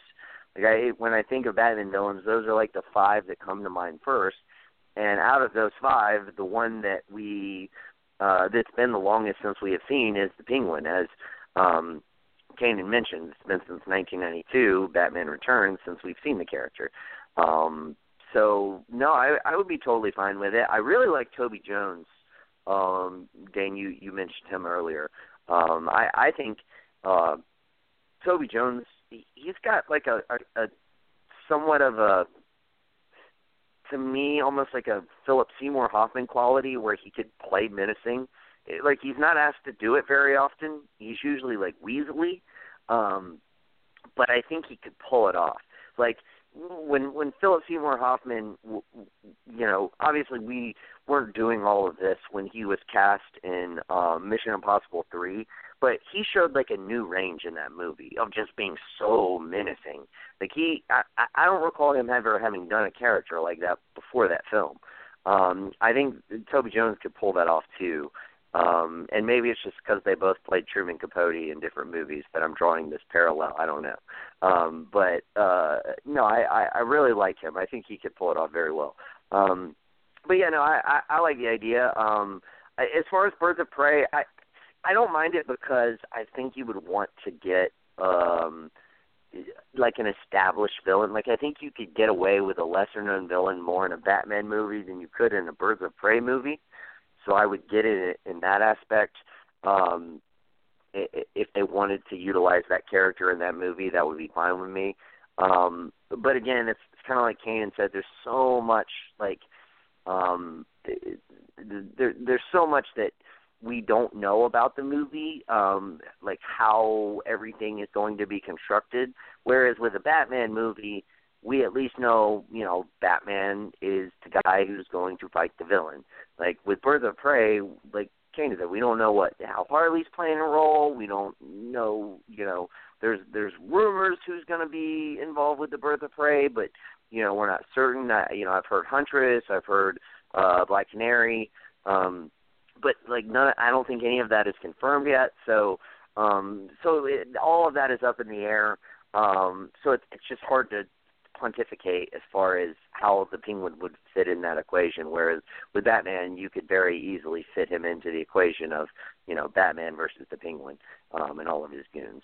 Um, so, but yeah, I mean, I, I would totally be down with the penguin being showcased. It's been a while since we've seen him, and he's a that's a, just a terrific character.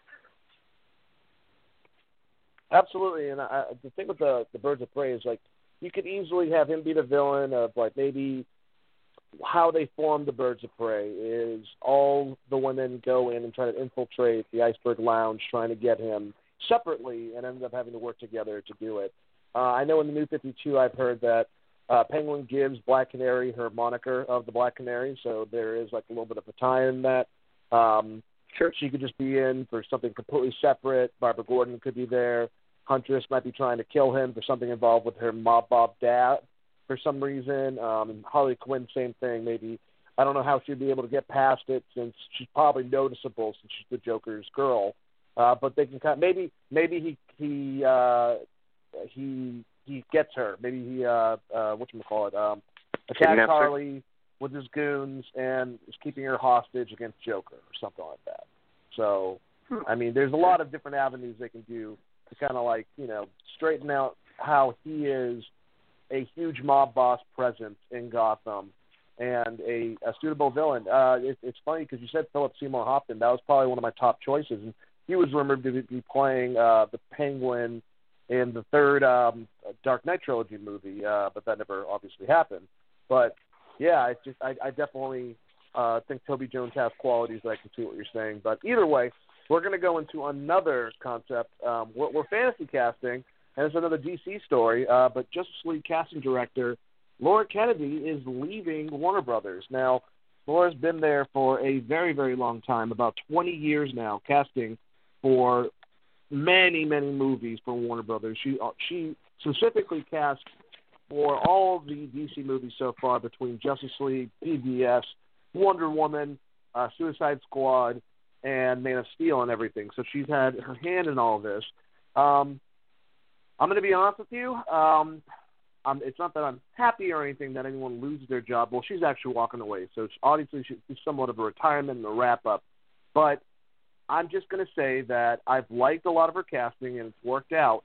But a lot of her choices, as far as comic books, uh, you know, a- adapting those characters for the big screen, I have to say most of them have been controversial. Uh, you know, you look at the past with uh, Gal Gadot as Wonder Woman, and you know, just the community of the geek community uh, accepting all of them. It's kind of not been there. Even Ben Affleck has turned into a great Batman, but a lot of people were apprehensive about that. Uh, then you have someone like uh, Jared Leto, which a lot of people were like, "Yeah, yeah, I'm down for that," and he ended up doing the opposite of that when it comes to the um, uh, the community themselves uh, accepting that character. Now, I'm not saying that that's all her her bad or anything like that. But Ezra Miller was a very weird, unique choice for the Flash. Um, Jason Momoa is a very unique choice for um, Aquaman. I guess what I'm trying to get at is that I'm glad that there's no firing or her leaving. Maybe Hamada had something to do with this, but she's been at Warner Brothers for a long time. She's been casting for them. Do you think that now they can maybe get a casting director that ha- that seems to have the comp books a little bit more in mind. Um, I don't think it's important 100%, but it seems like she didn't have a lot of uh, frame of reference. She was going more off of, uh, I guess, maybe her own instincts. I don't know. That's that's uh, me speculating at this point. But um, Kanan, how do you feel about her leaving, and do you think that maybe Hamada had anything to do with this? Uh, no, I, I mean, from what I read, I think she just wanted to go in and do other uh, things cre- um, creative wise. So I guess she she probably just felt like she had done really all she could do at Warner Brothers. Um, I, I you know of course that could just be you know kind of for PR like hey we we're going to say this but this is really it. But I mean I think that you know she's I, I think that's probably what it is that she's just probably done what she all that she can do there. She's been there for 20 years.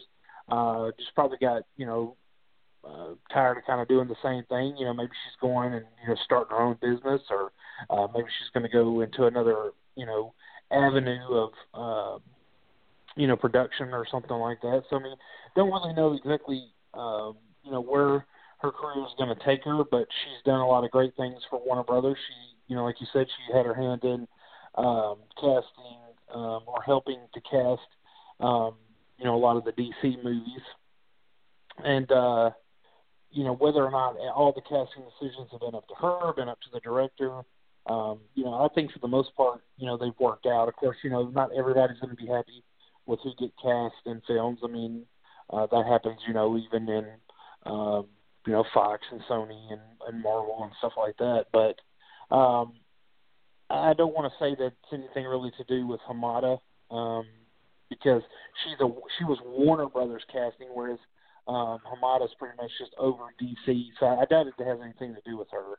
Um, but it'll be interesting to see who they get to fill her fill her shoes, if she if it'll be somebody that's uh, you know a well known um, director, or if maybe they'll just have it to where you know they have somebody that kind of come in comes in and kind of looks for the cast, consults, and then you know maybe they're going to leave it up to uh, the studio heads. You know, so like Hamada would have the final choice, or the directors of the films would have the final choice on who um, you know who they want to cast.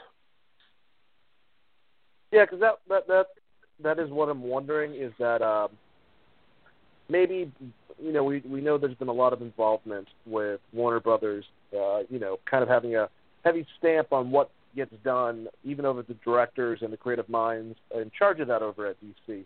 So I'm wondering with her, not if necessarily she dictated, but if she was more pushing for certain things and her word and her opinion and her her her um, who she wanted was who the company wanted. Now that's all speculation. I don't know that for a fact, but Nick, uh, with all of this, do you think that for someone like her, the kind of one out of the box with a lot of the casting decisions, if she was a part of them or if she picked them specifically herself, uh, do you think it's good that we can possibly get someone that will go more towards the norm, or do you think that was actually a good quality about her that she was kind of, uh, like I said, a little bit out of the box with her, her selecting for actors?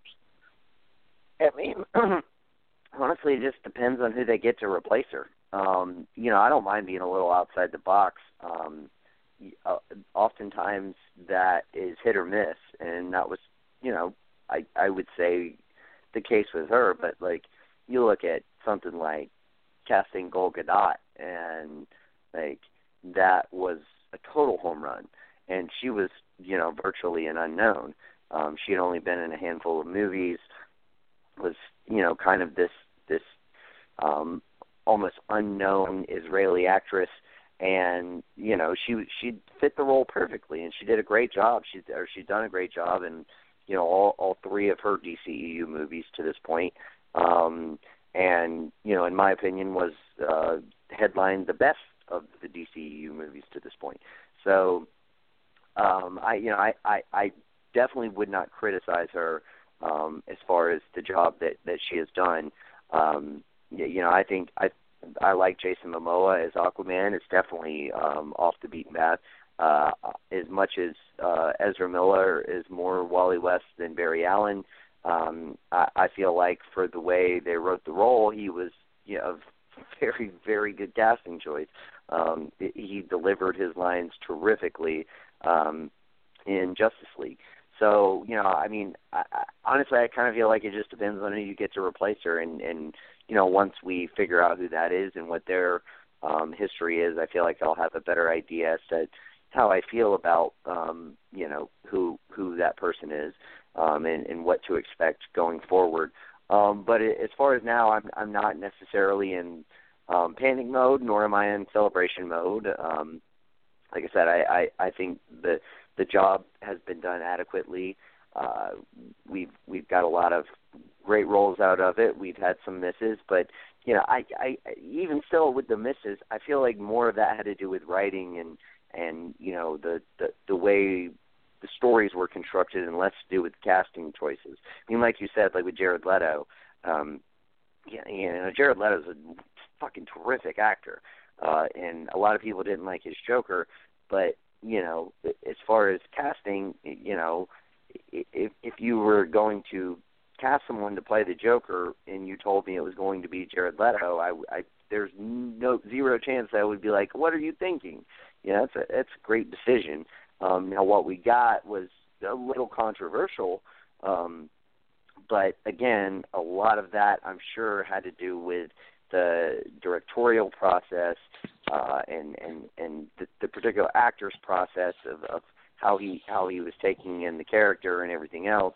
Um, but as far as her decision, as far as casting, I you know I have no problem with it, and it'll be interesting to see you know who we get you know going forward. Yeah, I get what you're saying. I'm a little bit more on the opposite side. I'm, you know, um, I think that a lot of the stuff that she's picked has worked out, but I think that every single, you know, if if if we're to believe that she had a major opinion on all of this, which I'm assuming she did, um, she's kind of picked some certain people that I definitely second guessed them with, whether it be Eisenberg as Lex Luthor, uh, Luthor sure, who didn't yeah, work that's, out, that's or even Be- Yeah. Even even Ben Affleck as uh, Batman. But she also, I mean, Harley Quinn was a great pick. Um, I think Will Smith is Deadshot. You know, there's certain people that I think she's done a great job for, but I'm kind of okay with someone else coming in and potentially being the person that picks Martian Manhunter, Green Lantern. You know, if we don't have any more setbacks and we keep on going forward, that's that's another thing. But- but- uh, altogether. By the way, yeah, by by bringing up Ben Affleck, you mean because of the eventual will he or won't he continue the role? You don't mean as far as his performance, right? No, I'm just saying when he first got cast, everyone went ape shit, and I was one of those people that were like, "Where the fuck did you get this idea from?" Now he ended up doing a good job. Uh, don't get me wrong, but I think two of her, her best casting decisions have been Jared Leto and um, and uh, what's his name, uh, Henry Cavill, and both of them, it's more the director's fault that their characters are kind of wonky uh, compared to their comic book counterparts. So you know, it's it's not all on her, and I think she's definitely had some good choices. It's just now getting some new blood. I don't think is a bad thing at all. I think that that can kind of be beneficial, and we should probably, you know, we've all said this, dive away from Warner Brothers being so in charge of everything and letting the people that are in charge of the DC universe make the decisions going forward. Um, so, like I said, I don't know. I'm, I'm speculating a lot on her, on her involvement and the amount of uh, power she had, but either way, um, Kanan, do you have anything uh, else to say well, before we wrap up? This, this Uh, uh, no, we, we no, we can move on. All right, guys, let's go on to our next topic. Guys, Silver and Black is off Sony's schedule. I think we talked about this like a fucking month ago. Um, I think that it's a smart idea. Um, I'm going to be honest with you.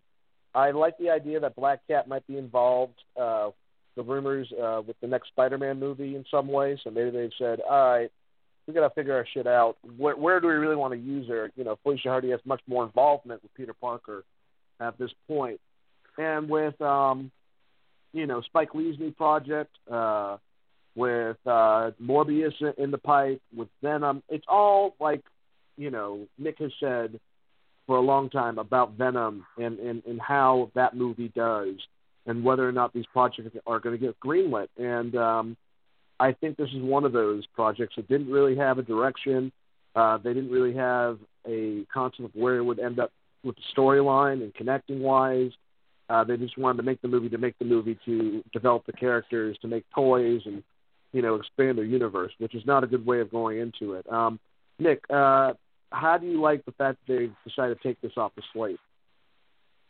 Uh, well, first things first, I I think that um, the predictive of how um, Venom does will have a, a big effect on you know how these movies go. I, I want to say that was uh, Jawan's uh, uh, proclamation before it was mine. I just agreed with him, but uh, Jawan's gotten No, credit for my proclamations in the past, so I will take full credit for that shit. Fuck you, Jawan. Um, Yeah, fuck you, Joel. but but uh but nevertheless um uh, you, you know i agree i think i i I, again, I, I've agreed with that. Uh, that it's it's kind of a wait and see aspect, and and the simple fact that they don't really have anybody attached to that movie yet. They don't. I I haven't heard anything about a script. They've been trying to cast people for God knows how long. Um, and and they just don't have any traction with it. Whereas with Night Watch, there's traction. With Morbius, there's a little less traction, but uh, the Night Watch, but still more traction. Like go with the projects that you have, um, and you know put those forward. I think I've said something maybe somewhat controversial at times.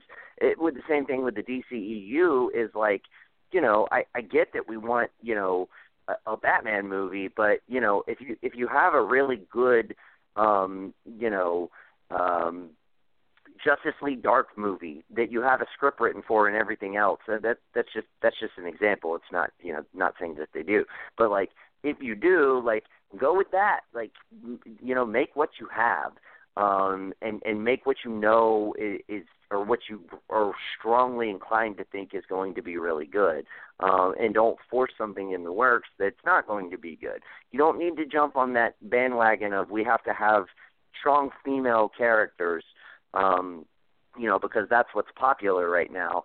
Like, if you don't have a good story, then don't do it. You know, like don't do it just to do it. Um, you know, wait a little bit, make sure you have a good story, and then you know that way you can develop those characters. And like you said, if if, if um, uh, um, uh, Black Cat is in uh, Spider-Man uh, two or Spider the Spider-Man Homecoming sequel, then maybe that can help develop that character and drum up some interest for that character to where you can um you know better utilize the the whole spin-off feature um so th- there's a lot of different ways you can go with it and we also have to you know take into account that maybe at least part of this has to do with you know the the Sony um Disney partnership and how they're utilizing these characters and everything else um that that's happening behind the scenes um, I, I'm not. I, I tend not to think that that's what it is. I tend to think it's more just Sony doesn't have the necessary parts to go ahead with this project. Um, but like I said, if that's the case, then fine. Just don't do it. Just just wait until you do have all of your ducks in a row, and then go ahead with it. I, I agree with that. Uh, Ken, how do you feel about that? Uh, yeah, I mean, I I know that the the director said that she's you know trying to work on the script and take her time. I don't think that uh, I, honestly. I think it's the studio's call. I think for the delay. Um, I don't think there's even been any casting. So you know, people were saying that this was supposed to start shooting soon. Um, there's no there's no cast. So how are you going to shoot anything without the cast? Um, uh, also, there's a lot of reports that Sony really wants to dump their entire studio. They almost want to be like Fox and sell to someone else. Um, they just don't really want to be in the movie business anymore. They want to just work, and they just want to focus on electronics and and stuff like that. Um, so I don't think they're in any huge rush um, for these films. Uh, I think they will take the the wait and see approach. Um, with Venom, which I really hope Venom does well, so we get Carnage. Um, I don't really care about a silver and black film. I don't mind seeing them in the Spider-Man universe. Um, but Sony's whole let's do a complete spin-off with all these characters and not include Spider-Man is just really honestly one of the stupidest things I've ever heard of. Um, which you know, so I really wouldn't mind Sony selling and giving Spider-Man's rights back to um, uh, Marvel, so we could just have everything in house. Um, but in the meantime, let's hope Venom does well. So people need to go see that movie so we can get Carnage. Um, I think I said last week with me and Joel talking, not really too. I don't really care too much about a Morbius movie. Um, I'd rather see Blade if you're going to do uh, vampire. Um, but um, yeah, I mean, I, I don't know what Sony's doing, uh, but I think it's smart to to wait and see. You know, don't don't be like Fox and throw out, oh, we're, we're doing Gambit, uh, but we're not doing Gambit. Uh, oh, we're going to shoot Gambit, but we're not going to shoot Gambit. Or we're doing X Force, but we're not doing it. You know, just don't be like them. Just say, hey, we're taking this off the table. We're going to see how this does, and then and then go from there. You mean don't do like DC? Uh, well, I mean, DC's got Shazam filming and stuff like that. They're they're you know they're not Gambit, I think, has probably been the worst as far as saying they're going to start filming and then they're not filming, and then the director's on board and then he leaves. Um, I, I think you know Gambit's probably been the worst of those. I mean, if you're comparing DC, I would say the Flash has probably been DC's version of the of Gambit, whereas they have a director, they don't have a director. You know, they're going to start filming, they're not going to start filming. So, but um, no, I mean, so I think Sony's just doing the smart thing. They're just taking it off. They're going to see how Venom does, and then go from there. Sorry, Kanan. I just I, I had to throw that in there. no, it's okay. I know uh, you really want that Gambit movie.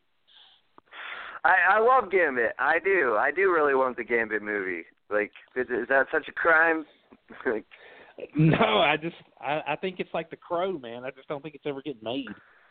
Yeah, no, I do. Although I will say this, I think it I think an MCU Gambit movie where he teams up with Ant Man to steal something would be super fucking awesome.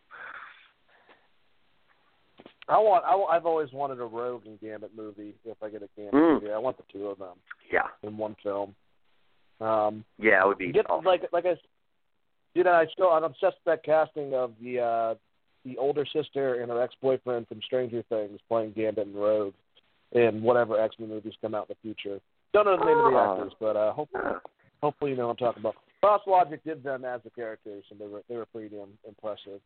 Um, I still way, I still really I still really like Josh Josh Hartnett as, as Gambit. You, you forever imprinted that in my brain. I dude, I've I've been wanting that for years. Like if all right, say if Fox does it, I would rather him than um and I and I like Channing Tatum, but I'd rather Josh Hartnett a hundred percent of your. I've been saying that since high school. I think yeah, he's more. he's just more Gambit. cool. So you know, like you know who was my first? So you know who better. was the? Uh, I originally it was Luke Perry when I was really young from Beverly Hills now okay. 210. Uh, Dylan. Yeah, I always thought that super he had cool. that concept going for him. And then yeah. Josh Hartnett kind of had that in high school, so uh, from the faculty and uh, the fact that his eyes yeah. are really dark. I don't know, but either way, yeah, we're talking about Gambit now. We're not even talking about what we were talking. I don't even remember what the last topic was. I think it was Silver and Black. Anyways, guys, let's talk about some non-comic book movie news uh, for the rest of the uh, show. Uh, the first one I want to talk about um, Timothy Olyphant is in talks to join Leonardo DiCaprio, Brad Pitt, Margot Robbie, Burt Reynolds, Tim Roth, Kurt Russell, and Michael Madsen in, in the new Tarantino film uh, during the time period of the Charles Manson murderers. Uh, it's going to be about the 60s. It, it, it's a very interesting concept. And then you also have Charles Manson. Uh, we don't know who is playing Charles Manson. Um, maybe he's going to get Walton Goggins to play him. I have no idea. He's probably needs to be younger than that. But uh, Timothy Olyphant, I think, also connected to um, to Walton Goggins. Uh, great actor. I've enjoyed him in a lot of his stuff. Uh, between um, Justified, he was in some other cowboy show that I can't think of that was on HBO for a very long time. But he was a great actor. Um, just a great addition to his outstanding cast. Uh, with this addition, Nick, are you more excited about this next Tarantino movie um, or less excited? Uh, well, I'm certainly not less excited. Uh, no, I mean I I, love uh, Timothy Olyphant. I, I I mean, he's obviously like I think probably the first thing that most of us, and I when I say us, I mean uh people of our generation, Dane, remember him from was The Girl Next Door. Um, like I feel yeah, like that was dickhead porn star producer. Yeah, like I feel like that was like the big thing that we saw him in, and of course he's been in a lot of awesome things since then. He he played a great villain in Live Free or Die Hard, um, and uh, he he's been in a lot of, of, of really interesting roles, and I I think he's a really good actor um, yeah, I, I'm very interested to see if he's playing a role in this movie, because um, of course it's still just speculation. He's in talks, um, but I mean, if he is, like, I, I think him under you know kind of the guise of a, a director like Tarantino, like we we could see one of, if not his best performance to date, and all of those names that you have already thrown out are so good. Like that cast is stacked. I, I'm really hoping that we get um, kind of more of a um, like kind of back to basics as far as Tarantino, where we get like these maybe three to five different stories that intertwine all around, Well, like kind of circling, yeah, yeah, more Pulp Fiction-y, like kind of circling around um 1969's Los Angeles, and they all have some kind of small connection to the Manson murders of of Sharon Tate and, and you know all those other people. Um, like I think that would be super interesting. That's that's kind of what I've got my fingers crossed for. And as far as um uh Charlie Manson, uh you know who I would really love to see Charlie Manson uh play Charlie Manson is Emile Hirsch. Um uh Yeah. also from The Girl Next Door. Uh the guy has uh, you know, he got, you know, wasted at like some Hollywood party and apparently like uh tried to choke um like an exec a, a film executive um who was a woman no less. Um so he kind of got blacklisted. He was recently in in that um movie the autopsy of jane doe which dane i know you saw and said was really good. Um and i've heard other people say it was pretty good. Um but you know he he's been he's been kind of blacklisted. And and you know tarantino is the guy who doesn't give a fuck about any of that um he he brought back john travolta um, he recently um, cast uh, um, uh, shit. What's her name? Um, uh, damn, her name escapes me. But very famous uh, actress from the '80s in his most recent western movie. Um, I, I believe she was. Thank you. That is exactly who I was thinking of. Um, so I mean, he's he's kind of famous for for bringing people back and and, and resurrecting people's careers. Um, so I think Emile Hirsch. I think he he's got that that kind of um, that like that of Dogtown.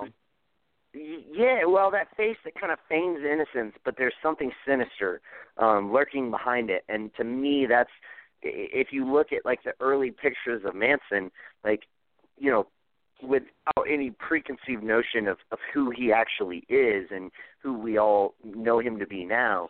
Um, I, I think you could could get a lot of that from from that actor. I think he would be perfect for the role. Well, I'm, I, I like that idea a lot, but I'm going to stay with Girl Next Door and say that I would pick Paul Dano to play uh, young Charles Manson.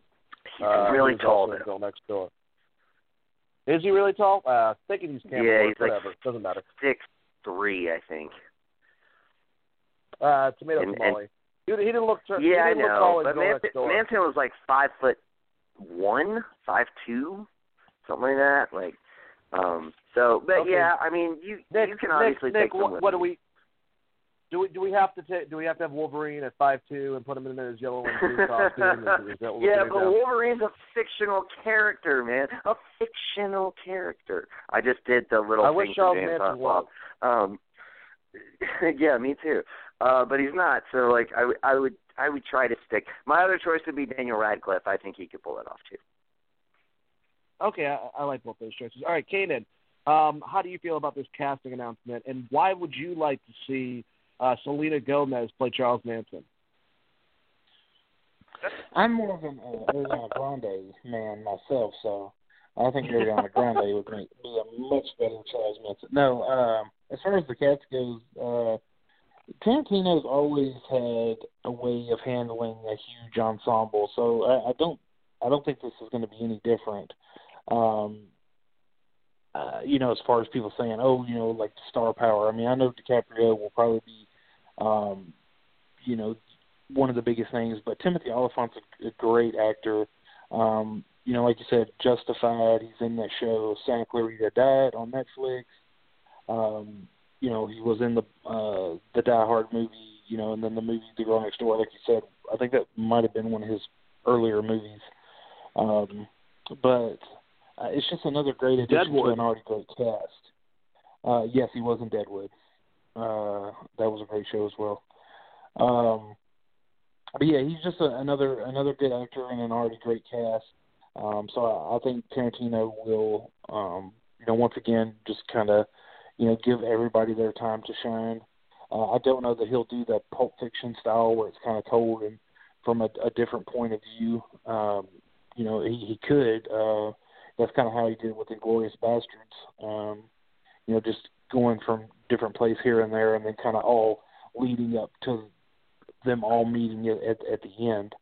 Um, as far as like who would play Manson, um, I mean, have they have they said that it's? I mean, from what I've read, like conflicting stuff. Like some people said it's going to be kind of based around the Manson time, but it's not really going to be an adaptation of the Manson murders. Um, so I don't even know if they would cast somebody as Charles Manson. I guess if they I, did, I just think it's it's uh, not not going to actually be about Charles Manson. Like the movie's not going to be about his murderers from his perspective. It's going to be about stuff. What I could see him doing is, since you know we're talking about the vignette concept, Kanan, is that Mm. maybe you see people that are a part of the cult that interact with certain actors in certain scenes, and all of them are separate, but all of it accumulates to eventually what happens, the murders and stuff like that. But you see all these characters interacting with these other characters and different parts of the movie, and then they kind of like lead up, and it's like, oh shit, did you hear what happened last night? You know, blah blah blah was in this whole entire thing with that crazy ass Charles Manson, like something to that extent is what I'm I'm assuming. So they probably Yeah. will cast. I I also would assume. Um, yeah, man. I mean, your your casting of uh, Paul Dano was uh, was pretty good. I mean, I know he's he's too tall. You know, we're going to go with historically accurate characters. I mean, how many God. actors out there are five two, five three? It's like Peter Um, Dinklage could play Abraham Lincoln because of Nick. Jesus. yeah, I know. Even though, even though I'm Peter just Dinklage saying, man, hot Emile Hirsch is bigger short. Than him. Daniel Radcliffe is short. They're both they're both really good actors. Why are you giving me shit? I'm just I think I'm they just need, kidding. I think I think I think uh Tarantino just needs to go all out man and get Daniel Day Lewis to play Charles Manson. I think then you would have an I, I Bring think him back. you would One final ride. Yeah. I mean he's think a Daniel great Day-Lewis character should actor. play. Uh, he should play uh, the um, Toucan Sam in a documentary.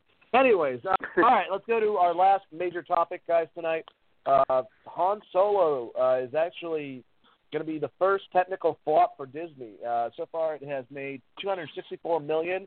Uh, the first weekend, it made 84.4 million dollars for the three-day weekend. Um, it, it was number one at the top. It's going to drop now. It, it's got a 65% drop and has made less than 30 million this last weekend. Um, wow. Uh, just kind of relatively quickly, since we have 10 minutes left. Nick, how does that make you feel? And do you think that we're going to have more? Like, do do you think this will affect Boba Fett or an Obi Wan movie, or maybe they're going to be like, maybe we should do something a little bit different? I I definitely think they should explore different uh, things, and I think this kind of points to that. Though I will say this, I, I I think a lot of the backlash to this movie has to do with the casting, and a lot of the the fans having a problem with the casting, and you juxtapose that with the fact that so many Star Wars fans had a problem with The Last Jedi and that left a bitter taste in their mouth. I really think they should have waited until Christmas to release this movie. Um, Yeah. I think it would have done a lot better at that time span. Uh, people would have had, you know, enough time pass to where, you know, they wouldn't still be um so hateful of the last jedi maybe they watch it again and they don't hate it as much or maybe they just you know get over it because of time um so i i think a lot of the the cards were stacked against them for this film. And and disney you know there was a report that came out you know, like three or four months ago that disney was kind of preparing for this. Um so they they they knew they they kind of saw the writing on the wall. Um but no, I mean, I, I don't think this has a, an effect on uh the Boba Fett movie or the Obi Wan movie. I, I still think they'll go through with those, and you know, if if we get to see Ewan McGregor play Obi Wan, you're going to see a lot of people go see it. If if we get a a, a competently made Boba Fett movie, um, less people will go see it than the Obi Wan movie, but there will still be people who go see it. Um, but I definitely think uh, two things. One, they probably need to rein in their budget on these uh, Star Wars stories movies and not um, put as much money into them uh, as maybe they have with the past two.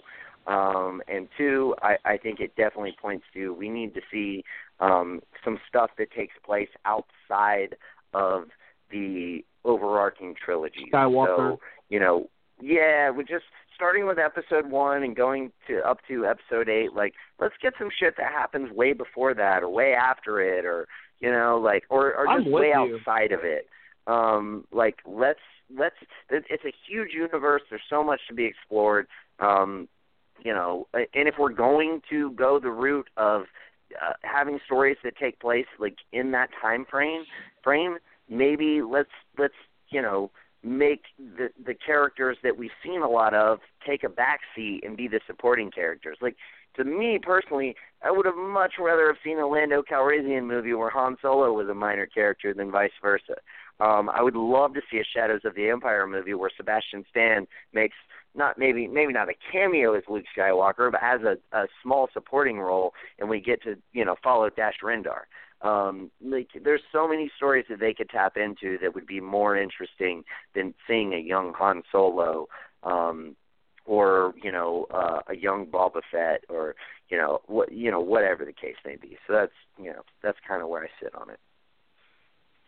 Yeah, and the fact that this movie, because of reshoots and everything and all the problems, cost almost four hundred million, and it hasn't even been able to make half that right now, and it's Yeah. chunking to be dropping and dropping every week. That's not that's not good. Uh, Kaden, do you think Lucasfilm should allow I don't know diehard Star Trek, uh, Star Star Trek, Star Wars fans to start writing the films since they obviously know how they're supposed to be done a hell of a lot more than the creative team behind them, right? Uh, well, I, I I did see that there was a nice little exchange between uh, Colin Trevorrow and Mark Hamill on Twitter about pretty much Colin saying that his son could have wrote a better uh, script for The Last Jedi than Rian Johnson, uh, and then Mark Hamill kind of got in on it, and I, I guess he added fuel to the fire. Um, you know, because I know Hamill kind of backtracked a little bit about his his take on his character um, with the Last Jedi, but uh, when it first came out, you know, Hamill was not uh, happy with the way his character, you know, Luke Skywalker was treated in the movie to begin with. So, uh, but no, I don't think fans should write anything because, you know, people get paid to be screenwriters. Fans, I've seen them do great uh, fan fiction on YouTube and stuff, and it's really it's really good for that, you know, uh, clique of people that watch that. But I don't know how well that would transition to uh, the big screen for the general Yeah. audience. Um, I will say this though, that the box office that Solo is getting is not deserved of. You know, it's not any indication of, of the film's uh, how good or how bad it is because Solo is is a really good film. It's not a terrible film at all. It's much better than The Last Jedi. The Last Jedi is a dumpster fire. Um, Oh, Solo is actually a really is Solo is a really fun movie. Um, there are some great things to take away from it. Can I um, mute him? Who mute me? Yeah, I mean, I guess I'm, Yeah. I'm sorry if you like the Last Jedi. I, I mean, I'm in the I'm in the boat. I'm sorry you couldn't uh, write for for Lucas. Uh, that, I'm sorry that you couldn't create the ending you wanted. I never Well, said anything Oh, about writing. I just said it was terrible. But uh no, I mean Solo. simple, B. Uh, Just wrap it up. Wrap that shit up. Oh my gosh. The one, the one Last Jedi fan, and he's part of Geek Dog Nation. But uh, uh, Oh, no, hey, sorry, Star it Wars fans, if you have a problem with it, if you have a problem with it, we could be doing the prequels over again. So quit your bitching, or we don't even have to have Star Wars films anymore. Fucking pains in the ass. Uh. Anyways, all The right, Revenge let's of get the down to the end really of good this. It's the best one out of the prequels, but that doesn't say much, I don't think. Um, that's like you know being the best. Never, never mind. Anyways, guys, it's I will. a great show. Hold on, hold on. I, w- Dane, real Oh, quick. geez. I will say this to, to Kanan's point. Um, uh, it, it's one thing to come up with an idea. It's another thing to write a story. Um, and a lot of Star Wars fans uh, and fans of any of any you know uh, franchise are really good at coming up with ideas. Uh, coming up with a story and then writing that story and all the dialogue that goes with it is really fucking hard. And if you think you can do it, sit down and try. I challenge you because it is not fucking easy. Believe me, I've tried. Um, so I, I totally back Kanan up on that on that sentiment. Oh well, uh, I'm looking forward to Ryan, jo- uh, Rian Johnson's uh, trilogy. I think he's a superb director and he's very original. Um, I'm sorry that a lot of the majority of people out there want the same exact fucking thing, and that's why they got Abrams to do it. I mean, that makes a lot of sense, and that's why he's doing a third one for you guys, so you'll stop crying. But I apologize if you want to bring your anger towards me. Remember, you can find me at Geek Vibes Nation over on Facebook. We're also on Instagram and Twitter. We had a great show uh, discussing Star Wars. I hope Benioff and Weiss do the uh, the Knights of the Old Republic. Uh, I don't really care. I'm I'm honestly not the biggest Star Wars fan. Uh, I love them as cinematic experiences, so I get you guys because I bitch about the DC universe all the time. So I'm a giant hypocrite. But either way, hope you guys enjoyed our episode. Um, definitely want to thank my two co-hosts and leave you guys with like a little question between: Would you rather see the new Top Gun coming out with Tom Cruise or the new Bill and Ted? And say your goodbyes.